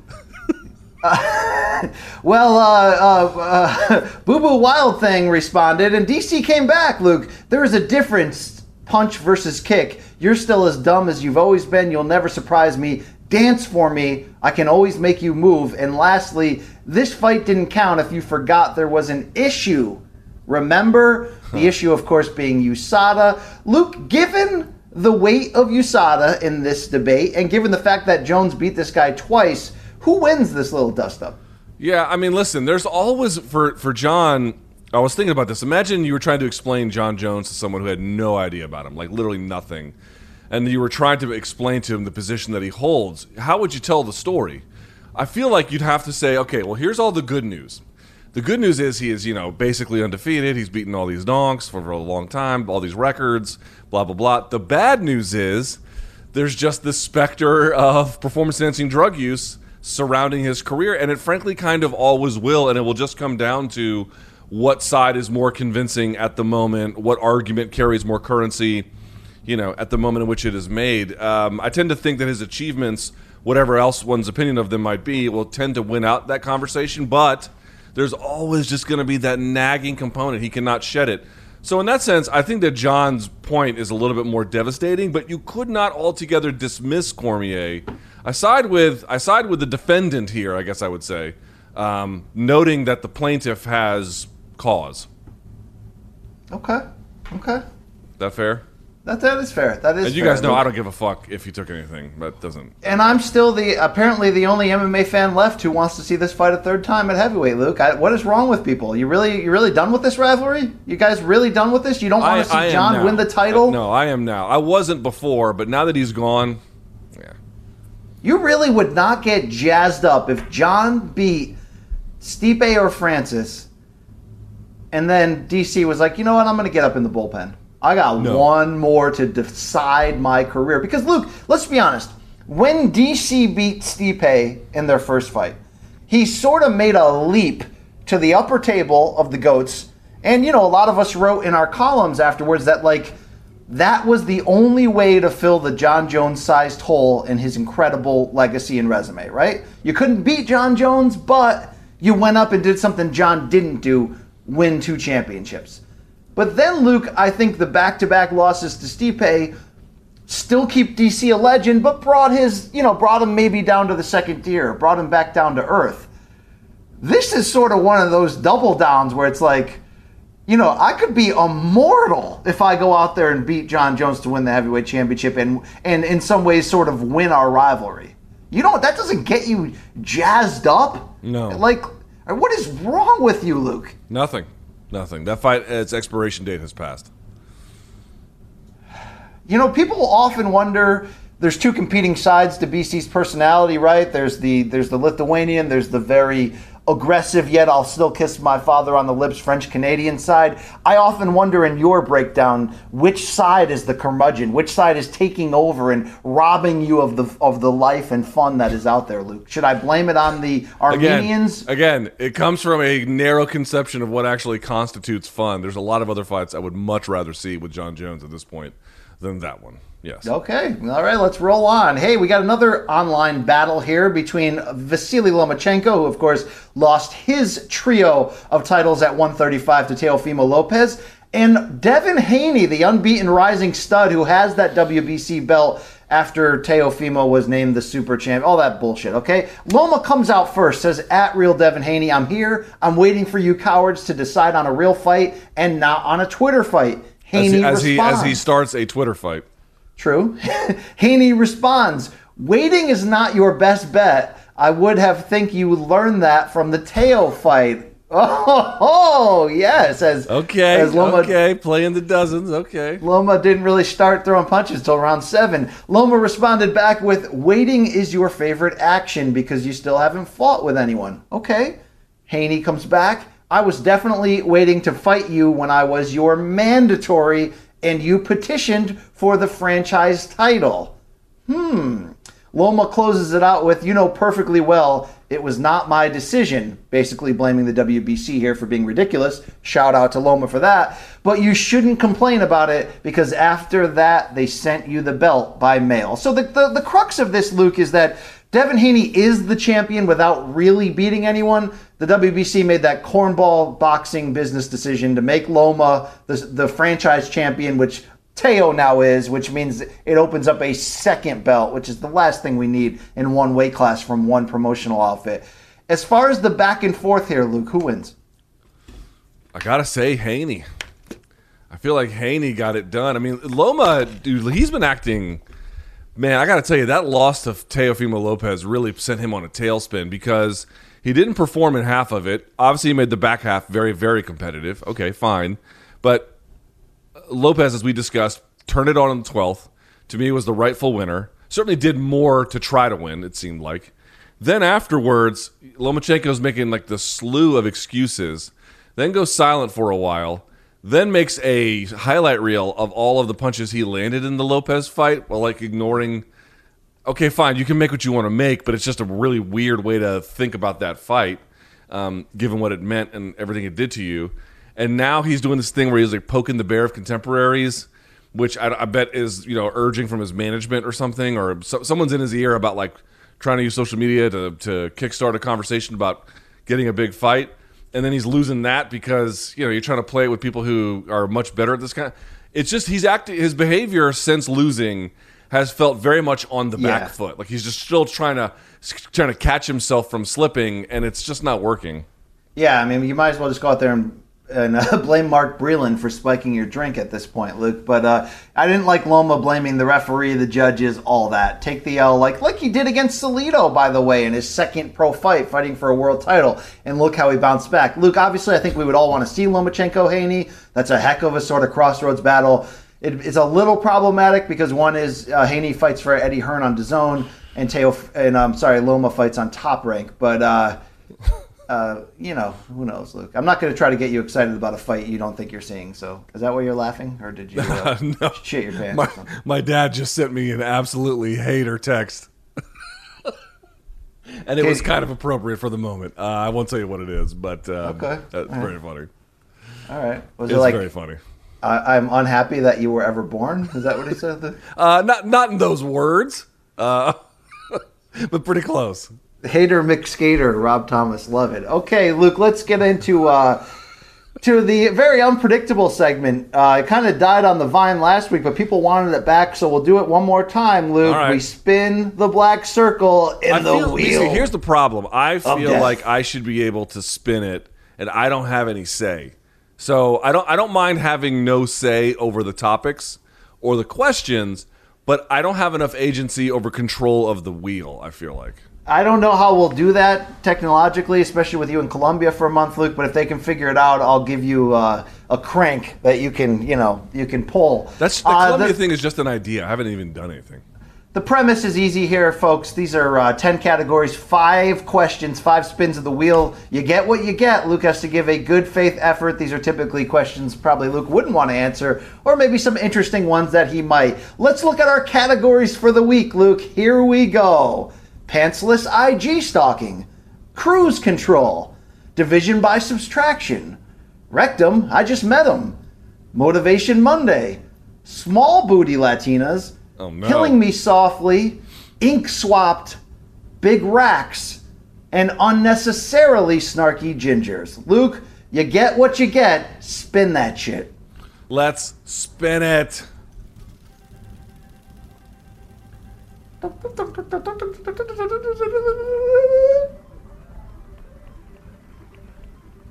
Cruise control, Luke. This is about your favorite uh, Texan. Te- no, just kidding. Uh, Luke, this one's about the old Dominator, who is yet another big name. Luke, are you with me? I don't know where you, you are right now. I'm, I'm, okay. I'm looking at the screen. I'm with you.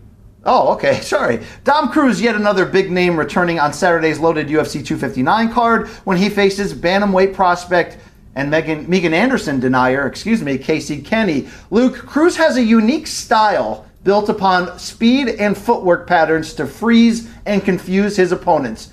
He's also thirty-five now and in his twilight, so we'll see if he can bounce back. But Luke, speaking of his style, in some ways the Dominator was a bit of an innovator at the be- you know at that beginning of his run with the W E C.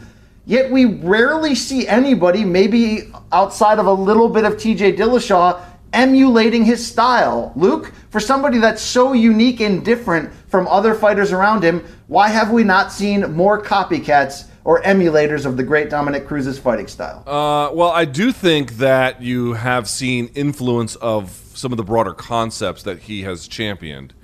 There's a couple of reasons why you haven't seen direct style emulation or something like that. Um, the first is that it's hard to do. You know, it took him uh, a lot of years to really get a pattern down. And I, when I say a pattern, he's got a million patterns, but I mean a system, a system in place that he could go to, right? So that that's hard to learn. Uh, takes time. Second of all, if you had to ask from just a skills standpoint, if you take out footwork, what would you say Dominick Cruz is good at? Okay, he's got a high fight I Q, but does he have like the best jiu-jitsu? No. Does he have the best ground and pound? No. Does he have the heaviest punches? No. Does he have the best... You know, uh, jab, no.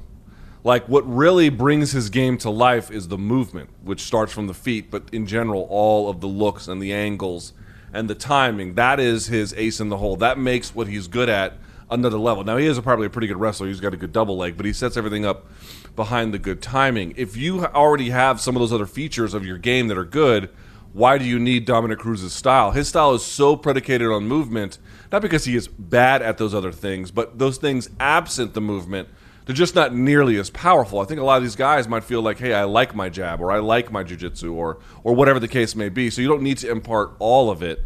Um, but I do think that this idea of taking your game to the next level, making it hard to read, shutting down opposition through angles, through footwork, through problem solving, as it relates to positioning, I do think that has grown exponentially across M M A, and Cruz had, you know, a unique system in doing that, but he was one of the early guys to show you don't have to be Francis Ngannou if you can learn movement and, and feinting and angles and timing in such a way. It, it just takes your weapons to the next level. It did for him in the most uh, sincere ways. So I do think he's been an influence, just not taking his style and then like trying to wear it um, as your own kind of thing. Luke, that was a very detailed, thought-out answer deserving of this topic, uh, and a good preview for the Thursday live chat. If people aren't regulars on there, you'll get more of that shit. Luke, are you kind of saying without saying that maybe Dom Cruz had some of those championship intangibles like work ethic, toughness, all that stuff, I Q, but he had to use this style to reach his full potential because maybe he was lacking in power or an out threat on the ground? Well, I, I just think Cruz probably did what a lot of the ones who do that are ahead of their time. They take a look at themselves, what they're good at, what they like, what they don't like, blah, blah, blah. They have an accurate assessment about what their strengths and weaknesses are. And then they problem solve. How do I get ahead of what the others are doing? And there's always, depending on where M M A is at the time, what your division looks like, whatever, those will all influence the answer. But I think Cruz kind of saw people aren't really playing with this in the way that they should be. They're not playing with position. They're not playing with angles and timing and what he does what's called darting. So you're going through a series of positions on a on an angle. Um, they just weren't doing a whole lot of that. So it was an easy way, not easy, but it was an... Uh, It was obvious what a way was to get around that in terms of strategic thinking. He just slowly built in all the tactical elements to do that. But I've talked about, like, you know, you make fun of me for it, but it's really true. There's guys from City Kickboxing, Adesanya being the most prominent example of this, but you see Volkanovski, to the extent that he is, you know, part of that group as well, does, does this too, heavy feinting. Those guys were telling me, he's like, dude, the Americans and the Europeans, they just don't do a lot of it. We do a lot of it, and it freezes, and it gives us a little extra ability to get ahead because we're filling a technical gap that the sport hasn't caught up to yet. But as you're seeing, now everyone is slowly putting that together. You know, I, I wonder, it's tough. I mean, it's tough to see the second half of Cruz's career, obviously, Luke, because he's fought like, you know, four or five times in ten years since that first ridiculous injury breakdown in two thousand eleven. Uh, but, you know, he has kind of, in a basketball equivalent, one of those Allen Iverson type games where the... the end date can come sooner because he's so reliant upon speed, and that's something that physically you just can't keep up over the longest time compared to power or or whatever as your strongest attribute. Um, do you see like like a slow ending here for him at thirty-five? Like maybe he could beat Casey Kenny. I'm interested in this fight for sure. Dom's still got some things at a very high level, but you can't be this style at age forty, you know? Yeah, I mean, one of the things that I didn't mention that also probably goes into Cruz's style, uh, be, not being as emulated as much, is, and this was not known when he was first doing it, but eventually became something over time. You know, he told me once, there's an uh, interview I did with him where there was a period in his life, and I don't know if this is still true, B C, but it definitely was true at the time, he was having to Botox the bottom of his feet. And the Ooh. reason why was because they were so worn out.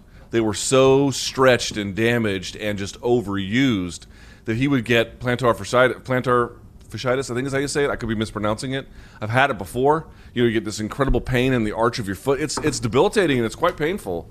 Um, and so he would have to Botox his goddamn feet to get around it. Dude, it's taxing on his body.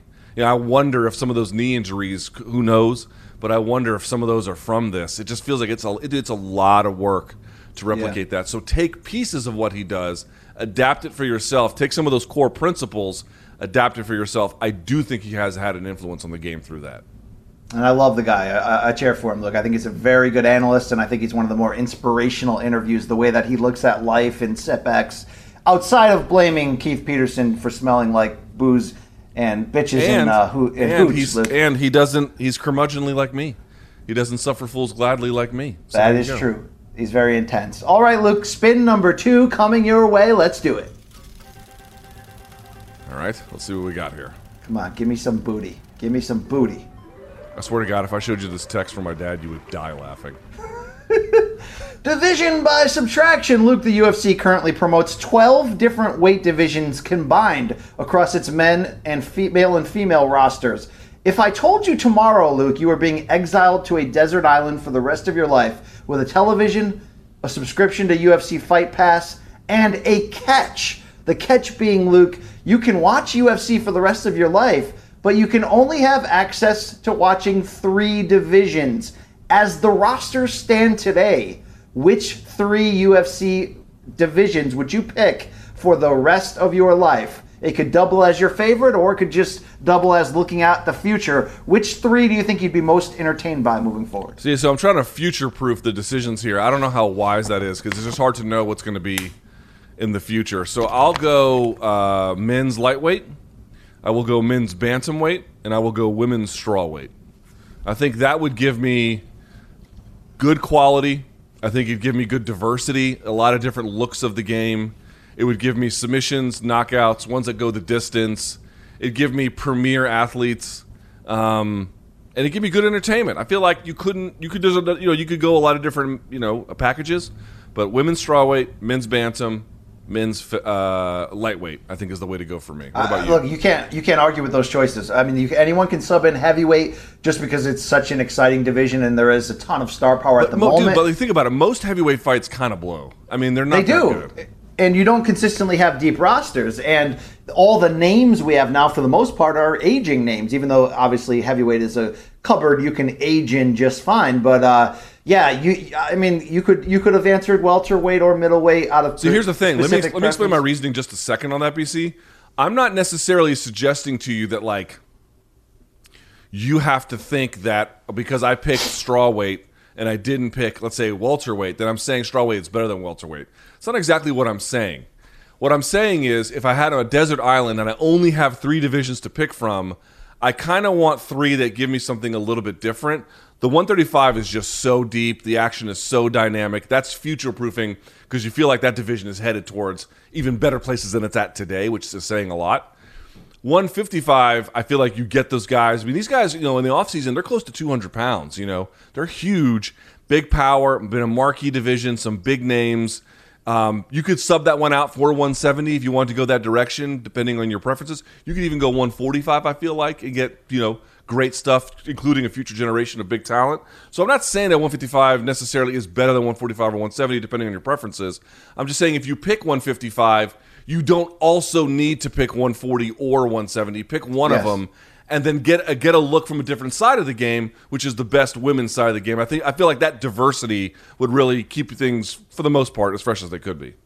I like what you said. You're trying to get a little bit of everything out of all three divisions, and there's right. no lack of T N A in one of those three, Luke, so I know that's secretly part of where you're going there. Hey, spin number three coming your way right now. All right, here we go. Come on. Booties. Oh.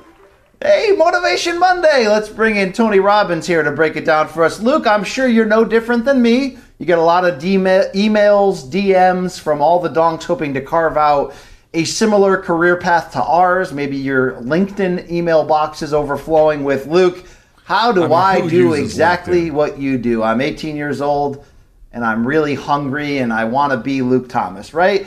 Luke, I'm sure like me, it, it's hard to give tangible advice because of the ever-changing media game, and you know, you can't follow a set plan to get here. In fact, Luke, you and I both have a long history of eating a lot of shit to get to where we are now. Yes. So long, long they suffering. Should have, they should have called this show Two Shit Eaters, because that's yes. what we've been. Long suffering is probably the greatest skill you actually need. But Luke, with all that in mind, and by the way, on this topic, if, uh, to plug the Megan Anderson interview I did last night for Morning Combat that's available now.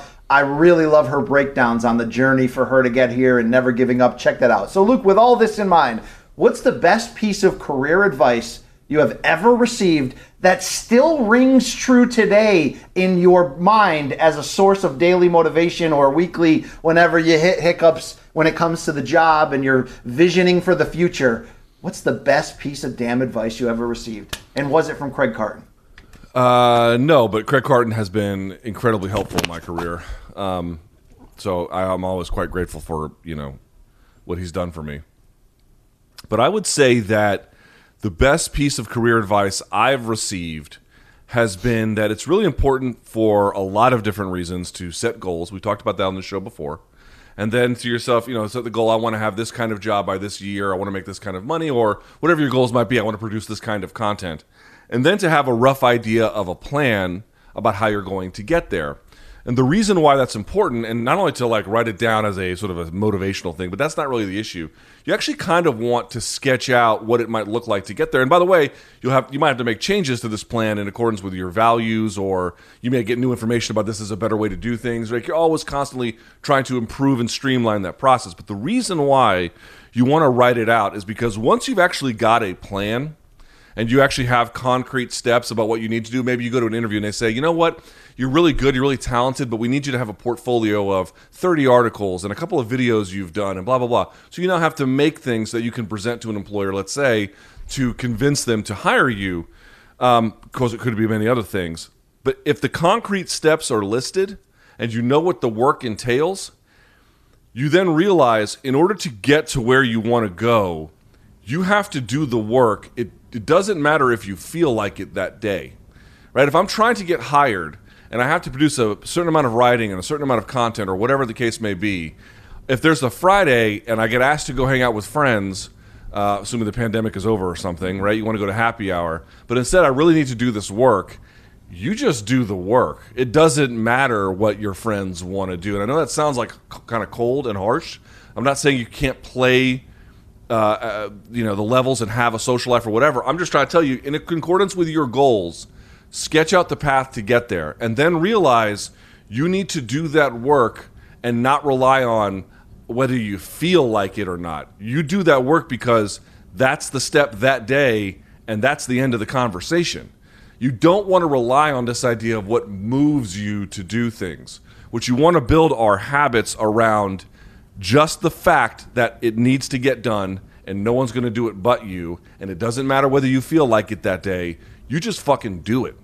Uh, and once you begin to develop that reflex where you just do the work, even if you don't feel like it, that's when over time I think you begin to get good at things. You can then meet the next step in your goal, and it just creates a series of habits about understanding, I think, the ingredients for long-term success. I think that's well said, Luke. I think there's some Marine influence in that as well, of just stick-to-itiveness and just fucking go after it, bro. All right. I just feel, don't you feel like a lot of people are like, I want I want something that moves me. I do too. I'm a fan of M M A. It moves me in that way. But B C, you know this. You know this. If you just relied on like how you feel that day, you're not going to do the right amount of work. What you have to rely yeah. on is the commitment, whether you feel like it or not. Yeah, and, and, and you know, the long-suffering thing was a joke, but it was also the idea of, like, you got to understand it's a frickin' process. And that doesn't mean people can't come out of college and do this a year later. There are special, you know, opportunities or, or you know, relationships that can open doors for you. But it's a process. And while I no- typically tier my advice, Luke, to people more to look inside themselves, right, to to build up certain levels of confidence and and uh, stick-to-itiveness that will carry them long-term, that's more tangible than I can give on any practical advice. I do say the best advice I've ever heard was there's no substitute for reps. So, you know, maybe reps, you want to be on your own Morning Combat, but you can't get there until you've sat in front of a camera, and even if that camera is yours, posting it straight to YouTube every yep. single day, until you really figure out who you are in front of that camera. Dude, or you know, people, people, people ask me, how do I get started on YouTube? And I always tell them, just start. Just start yeah. making videos. And they, they're going to be bad. They're going to be bad. Just start. You know, I've made a million mm. errors with Tech Gear over the year because I didn't, dude, I, I was just a guy who had opinions about M M A. I didn't know shit about computer. I still don't know anything, but obviously I knew a lot. I know a lot more now than I once did. I didn't know what codecs were, or fucking f-stops on cameras, or shutter speeds, or, you know, streaming uh, A P Is. I didn't know anything. But uh, and I made all my errors in front of everyone, but over time I just got a little bit better at it. Just go do it, put in the work, and don't rely on motivation to get you there. Rely on, this is what has to get done today in order to be ready and situated for tomorrow. Well said. Well said, Luke. You got two more spins to go. All right, let's do it. Uh, wow, a little. I like the, the motivation here on Monday. Who knows? We could be into booties next. Let's see what we got here. Knowing my luck, it's like, talk about the time you had your most embarrassing sexual encounter. Oh, almost got big racks, Luke. Killing me softly one time. Uh, Luke, we've all done some stupid shit in our lives and dodged a few proverbial, maybe if not actual literal bullets in our journey from reckless youth to responsible adulthood. Besides that infamous night, Luke, with the gallstones at a lonely hospital in Norwich, Connecticut, of which I was a part of, um, when was the closest you think you actually came to dying thus far in your life? And what were the circumstances? Do you have a freaking scary as balls moment where you're like, I could have died that night? Um, I've had some injuries that, you know, really were like, ugh, that were bad. I had two of them. I had one where I tore three discs in my back all at once. Um, and I, I think I told you the story. I couldn't answer the door. I couldn't, I couldn't get up off the floor. I immediately fell to the floor. Um, Because I, I was I was trying to stretch for something and I was not doing it correctly, and you could just hear a pop, pop, pop, and the three discs tore in my lower back, and uh, you know, the pain was beyond excruciating, to the point where, this is true, my wife was gone. This is before my kid was around. My wife was gone. I couldn't sit up. I could only lay on the ground, and I could I obviously could not stand, and um, I had to for a whole day get myself around the house. Uh, because I told myself I wasn't going to go to the hospital, so I had to literally like like like a snake wither across the floor, and the only food we had that I could reach, I couldn't open a fridge, was Halloween candy. So I had to eat Halloween candy for like a day, slithering around the house. It was the worst fucking thing I'd ever experienced up to that point. Um, and then I was able, the next day I was able to sit up, and you know, I got a little better from there. So that was bad. Doesn't sound like you were actually close to dying though, Luke. No, that was just, it was, was. scary, because when you can't really move, you begin to really, your mind will play tricks on you. You don't realize, it's it's your mind will tell you that it's worse than it is, but it's just bad in the moment. The only one where I would say I came a little bit close to dying was actually when I was at boot camp. Um, you know, I was scared shitless the first, not the first week, but the first week once you get introduced to your Uh, drill instructors, and I didn't drink any water for like, I don't know, two days or something. And this was, you know, this is July in South Carolina. Sorry, this is June in South Carolina. And um, we had to go do a P F T that day, a physical fitness test. And I remember I did well on the test, but I remember as soon as the run was over, um, you know how you're running kind of fast and the world kind of bounces a little bit when you're running fast or you're sprinting? I finished the sprint, and I'm trying to like, you know, catch my breath or whatever, go get to the canteen, and the world didn't stop moving. It just kept shaking even as I stood still, and I collapsed because uh, I couldn't I couldn't see straight, and I had to get stretchered out. And what they basically told me was, and my heart was like beating, like I thought it was going to pop out, and I got nauseous. It was terrible. They told me that I probably had uh, not a heat stroke, but heat exhaustion. And what they said was, they just sat they just sat me under the shower and just said, sit here, don't move. And cold water poured on me for like two hours as they brought me stuff to just kind of like bring me Damn. back to life a little bit. And uh, what they told me was, the good news is you're fine. You're going to be okay. Your blood pressure's okay, blah, blah, blah. But they said once you kind of like, for lack of a better description, B C, pop the cherry, so to speak, once you've done this to your body, it's easy to get heat exhaustion again. And I actually got it in Lebanon, and I got really, really sick. uh, when I was there visiting uh, for the same reason. So it's a lifelong thing. Yeah, that sounds close to death, Luke. That's more close to death than I expected. Wow. Yeah, that sucked. That sucked. Anyone who's ever had that, it's it's uncomfortable. Wow. I mean, we've lost football players during spring, uh, you know, N F L practices to stuff like this. Luke, Dude, okay? a handful of high school players die every year from that in fo- playing football. It's crazy. Yeah. All right, Luke, one more spin. Here we go. You get what you get. All right. Let's go. Questions about most humiliating sexual experience. The ink swap. All right, All right, Luke, we have heard enough from you in recent weeks shitting on the quality of tattoos in combat sports from everyone from Amanda shit on, I shit on one tattoo guy. And doting father to even Canelo's trainer, Eddie Reynoso, That's and fine. the decision-making and all that. But, Luke, although I do smell a future segment there, maybe where we can shit on all of our donk's shitty tattoos, um, let's flip the script for a second. If you were forced to snap your fingers and switch complete body ink with one current U F C fighter for the rest of your life, which one would you choose? That's easy. T J Dillashaw. T J Dillashaw. Bang Bang uh, did his tattoos. He's a famous tattoo artist. And his tattoos, you'll even see, uh, there's a segment by Inked Magazine on YouTube where they add, they go through celebrity tattoos, you know, like Colin Kaepernick's and blah, blah, blah. And they expl- several of the artists explicitly note T J Dillashaw was done by Bang Bang, and his black and gray sleeve is outrageously good, super, super high quality. I, I don't consider him in the in the Josh Emmett, Michael Chiesa, Dustin Poirier category. What does that mean? But maybe I'm wrong. Of the, some of the best tats in the game, Luke. Oh no, dude, he's got he maybe has the best in all of M M A. He's got excellent. Excellent work. His right, whole sleeve, right. I think, was done by Bang Bang. Okay, maybe you are more into the um, quality of the art than what is actually on the canvas, Luke. Because I looked at it quick, it didn't move me. But I trust yeah. you, you're more of an expert. Well, what would you rather have? Like, bad tattoos that you sort of like, or really good tattoos that you don't, you know, you don't necessarily feel one way about? I'd rather, I'd rather just have really good tattoos. Yeah. Yeah, I'd rather just not put needles in my body, Luke, okay? You absolute filth banger. All right, uh, Luke, one more segment to go in this show. It's what we do every week when we open up the email account, morning combat at gmail dot com. Also, my D Ms are open on Twitter, at B Campbell, to field your submissions for the week. You've got all right. mail, all right. All right, Luke, let's hope we get, we got a better quality control here this week. Francisco R. hitting us up, wanted to share my pint collection and beer snack from the frozen hell that is Houston, Texas. Thanks mm. for the laughs. Yes. There you go. I've never tried these, but I bet they're good. Dude, you can go to just about any medium-sized city in America or more, and you can get very good local beer, man. Yes. Like, it really is true.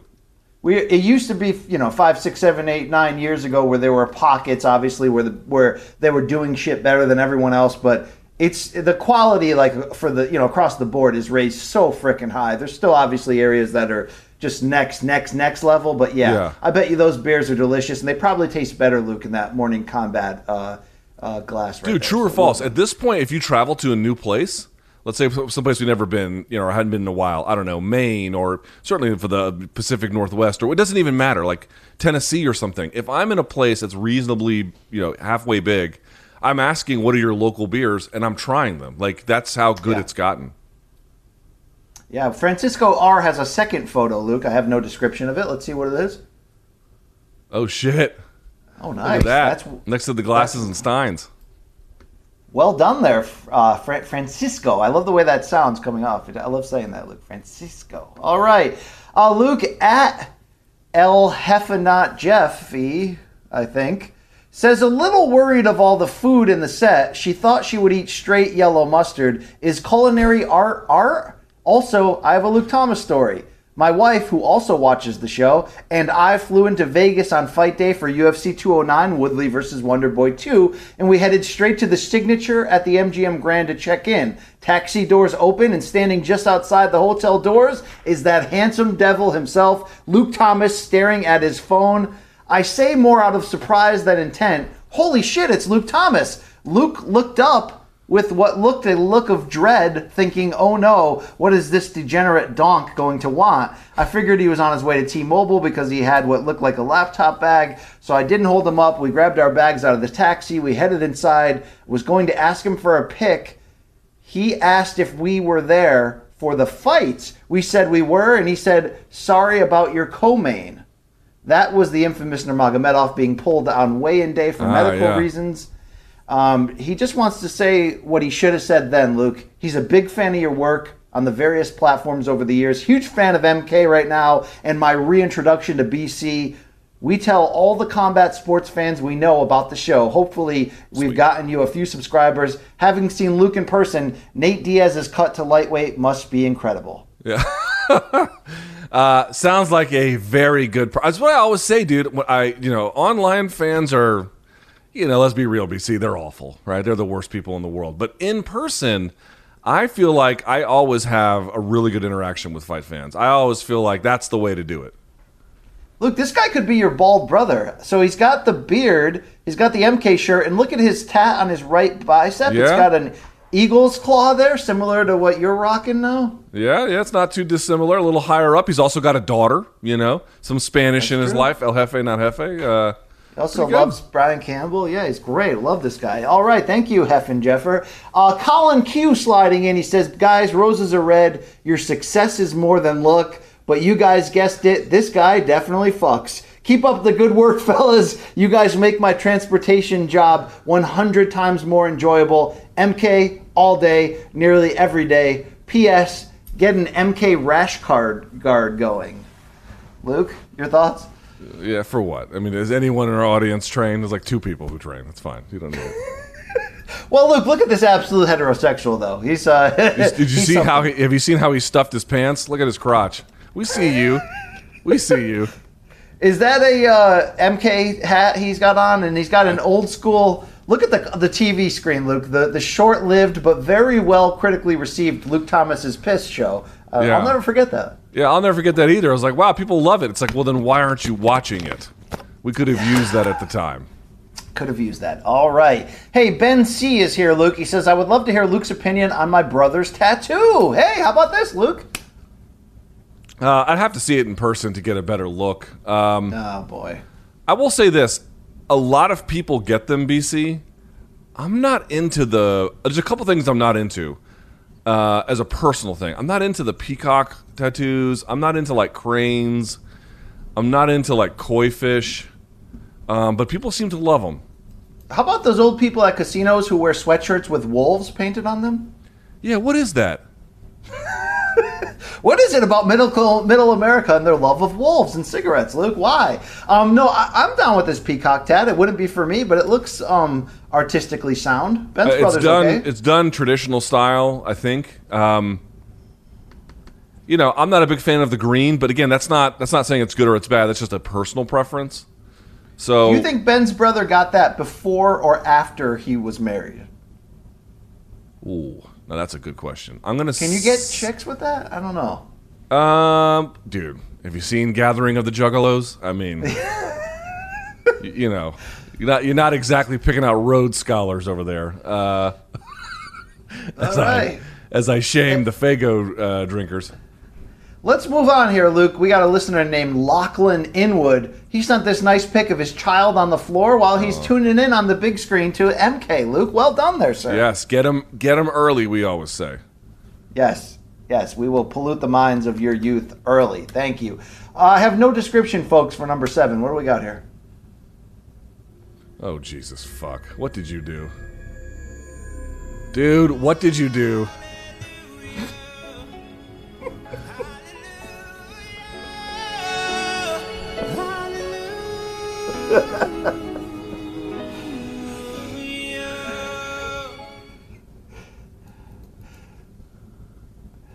uh, that's from Scott M. Rizzo. I know who that's from. One of our regulars.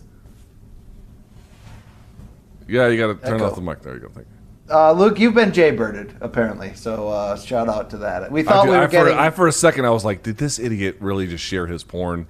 With the fucking... We've already showed uh, Gina Carano topless on this show, and, and and we showed a guy die the other day falling off of a pool uh, building, but uh, all right. Hey, Chris E. has the next one, Luke. A Quiet Place. That's hilarious. That's awesome. Luke, what was with the audio issues on yesterday's video? I don't fucking know. I don't. What do you want me to say? I don't know. I don't know. All right. Hey, Web Scream. We haven't heard from this legend in a while. He slid one in the other week. I forgot to put it up.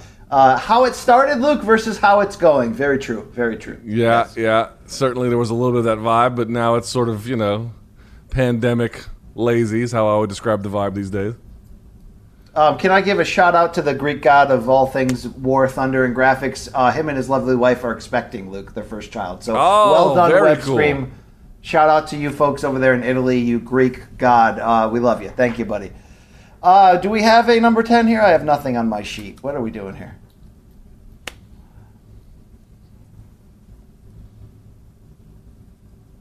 Hello? All right, we'll skip to number eleven. Jonah L. says, just going to leave this here. Is that... That is... Uh, is that Ariel? That is uh, Ariel. Oh, God, Luke. Is, is that supposed to be as Palpatine? Oh, because we were doing the Star Wars things? Is yes, that what that's that is? Ariel as Palpatine, Luke. I mean, will you folks lighten up? Will you just, you know, causing trouble? Lighten up, Francis. Yeah. Yeah, well, I mean, if the sh if the if the robe fits, no, I'm just kidding, Luke. I'm just kidding. More We're Kylo, having fun. Right? Everyone relax, please. Everyone chill out. He's definitely more Kylo. All right, let's keep it going here. Uh, the next one, Luke, is from Ethan H. He says, "You're welcome." Donkey Farm. Uh, okay, all right. Luke, that like movie, it. what Funny Farm, huge disappointment. Some people like that movie from Chevy Chase. I, I didn't love it. All right. Okay. All right.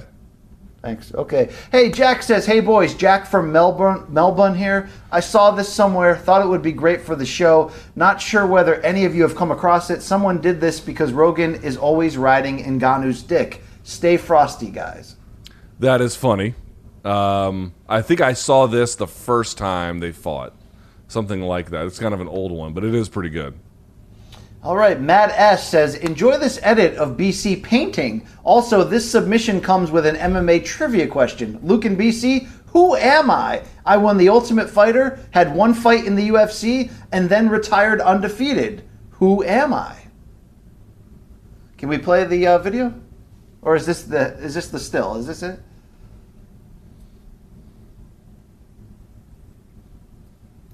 Thank you, Manich. It's just a photo, Luke, of the tip-on-tip guys uh, painted. Luke, Who do you have an answer to... Who won the Ultimate Fighter and then retired? I'm, my memory is not serving me. The answer is Chris Holdsworth. Ah, that's right. Golly. Jesus, that is true. Fuck. Yeah, the concussion right, issues. Winding down here, Tyler M. says, being a hip-hop fan myself with similar taste besides Cumberland Farms, I had to put together a quick mix based off their favorite hip-hop albums from a few months back. Oh, Luke, hope you enjoy.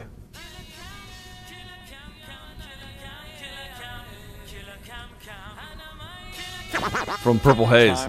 Time, time, time for morning combat. combat, combat. Killer. Bases loaded. Uh-huh. First, uh, second, com com combat sports and beyond. beyond. The world killer. Uh, no, no. Yes. No, no, no J, no J Wednesday.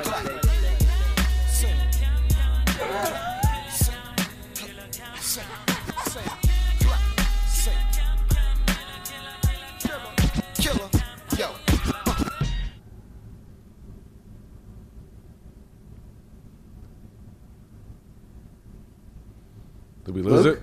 Yes. That's a that's a hell of a donk right there. Yeah, that is, buddy. That is next level awesome. That is uh, obviously you can hear the, the song. That's Killa Cam from the Purple Haze album. That is uh, that is amazing. That is just super super well done. That's all. See, yeah, if, can that person send some... us the audio track playing? Like, not just not just from the video. I don't know, but he looks great in that black uh, hoodless M K sweatshirt. Well done there, Tyler. Um, Alan W. Luke has four of them. Oh, who let four of them in? Here we go, Luke. Luke and Brian's Excellent Adventure. Okay, fair enough. I never saw the new the new uh, reboot of it. I heard it was good. I didn't see Either it. Either have I. I may watch it tonight in my hotel quarantine, Luke. Number two, Luke as the Terminator. Let's see. Yeah, okay. All right, I'll take it. You know, certainly not a bad thing. Uh, Brian the Menace is up next. Oh, fuck yeah. Oh, that's so you. You and the dog looking like shit. And bricked up a front yard gym meme to close here from Alan. Let's see. Bro, you're bricked up. Beat it, donk. Yes. Can we go full screen on that, Manich? Let's see. Dude, that's what those dudes who are on heroin do in New York City. You ever see them stand like that? They don't quite fall over, you know? Oh, God. You remember yeah. those donks? Yeah, I've seen them. I've seen them, Luke. We got one more for you from Matt S. He says, B C channeling his inner Steven Tyler while Ronnie Lawrence shellacks Vince Cachero is what morning combat is all about. Not pictured, Abuela downstairs tapping her foot and nodding her head. Do we have video here? Yeah, that was the ending one here, I believe. Good Close God. Ragdolling, bitch. Yeah. That in a movie? Hot tram, daddy's little cutie, ragdoll.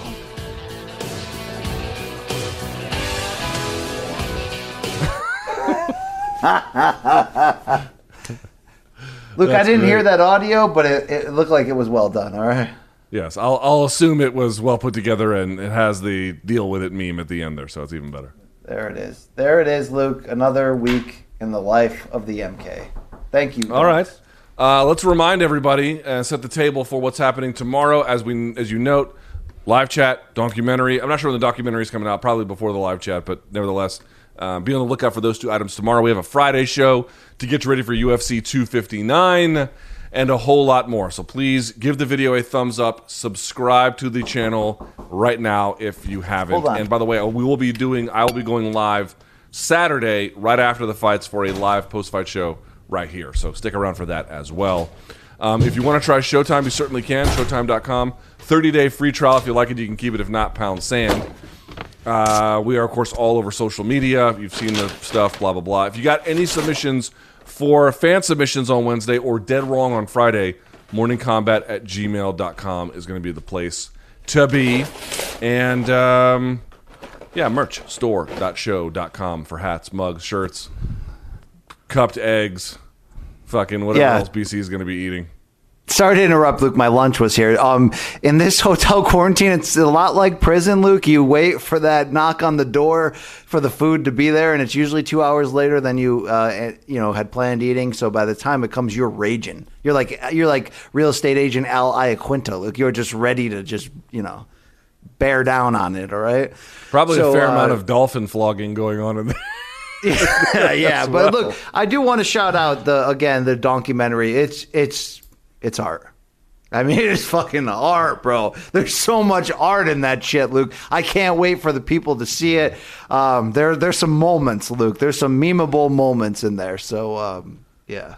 Uh, well, yeah. So is Piss Christ. Uh, okay. With that in mind, we are out of here for today. That's Brian Campbell from C B S Sports. I'm Luke Thomas from C B S Sports. Thanks to them, Showtime, Mulca. Thanks to all of you who watched. Back tomorrow, back Friday, back Saturday. Don't go anywhere. And until next time, may all of your gains be loyal.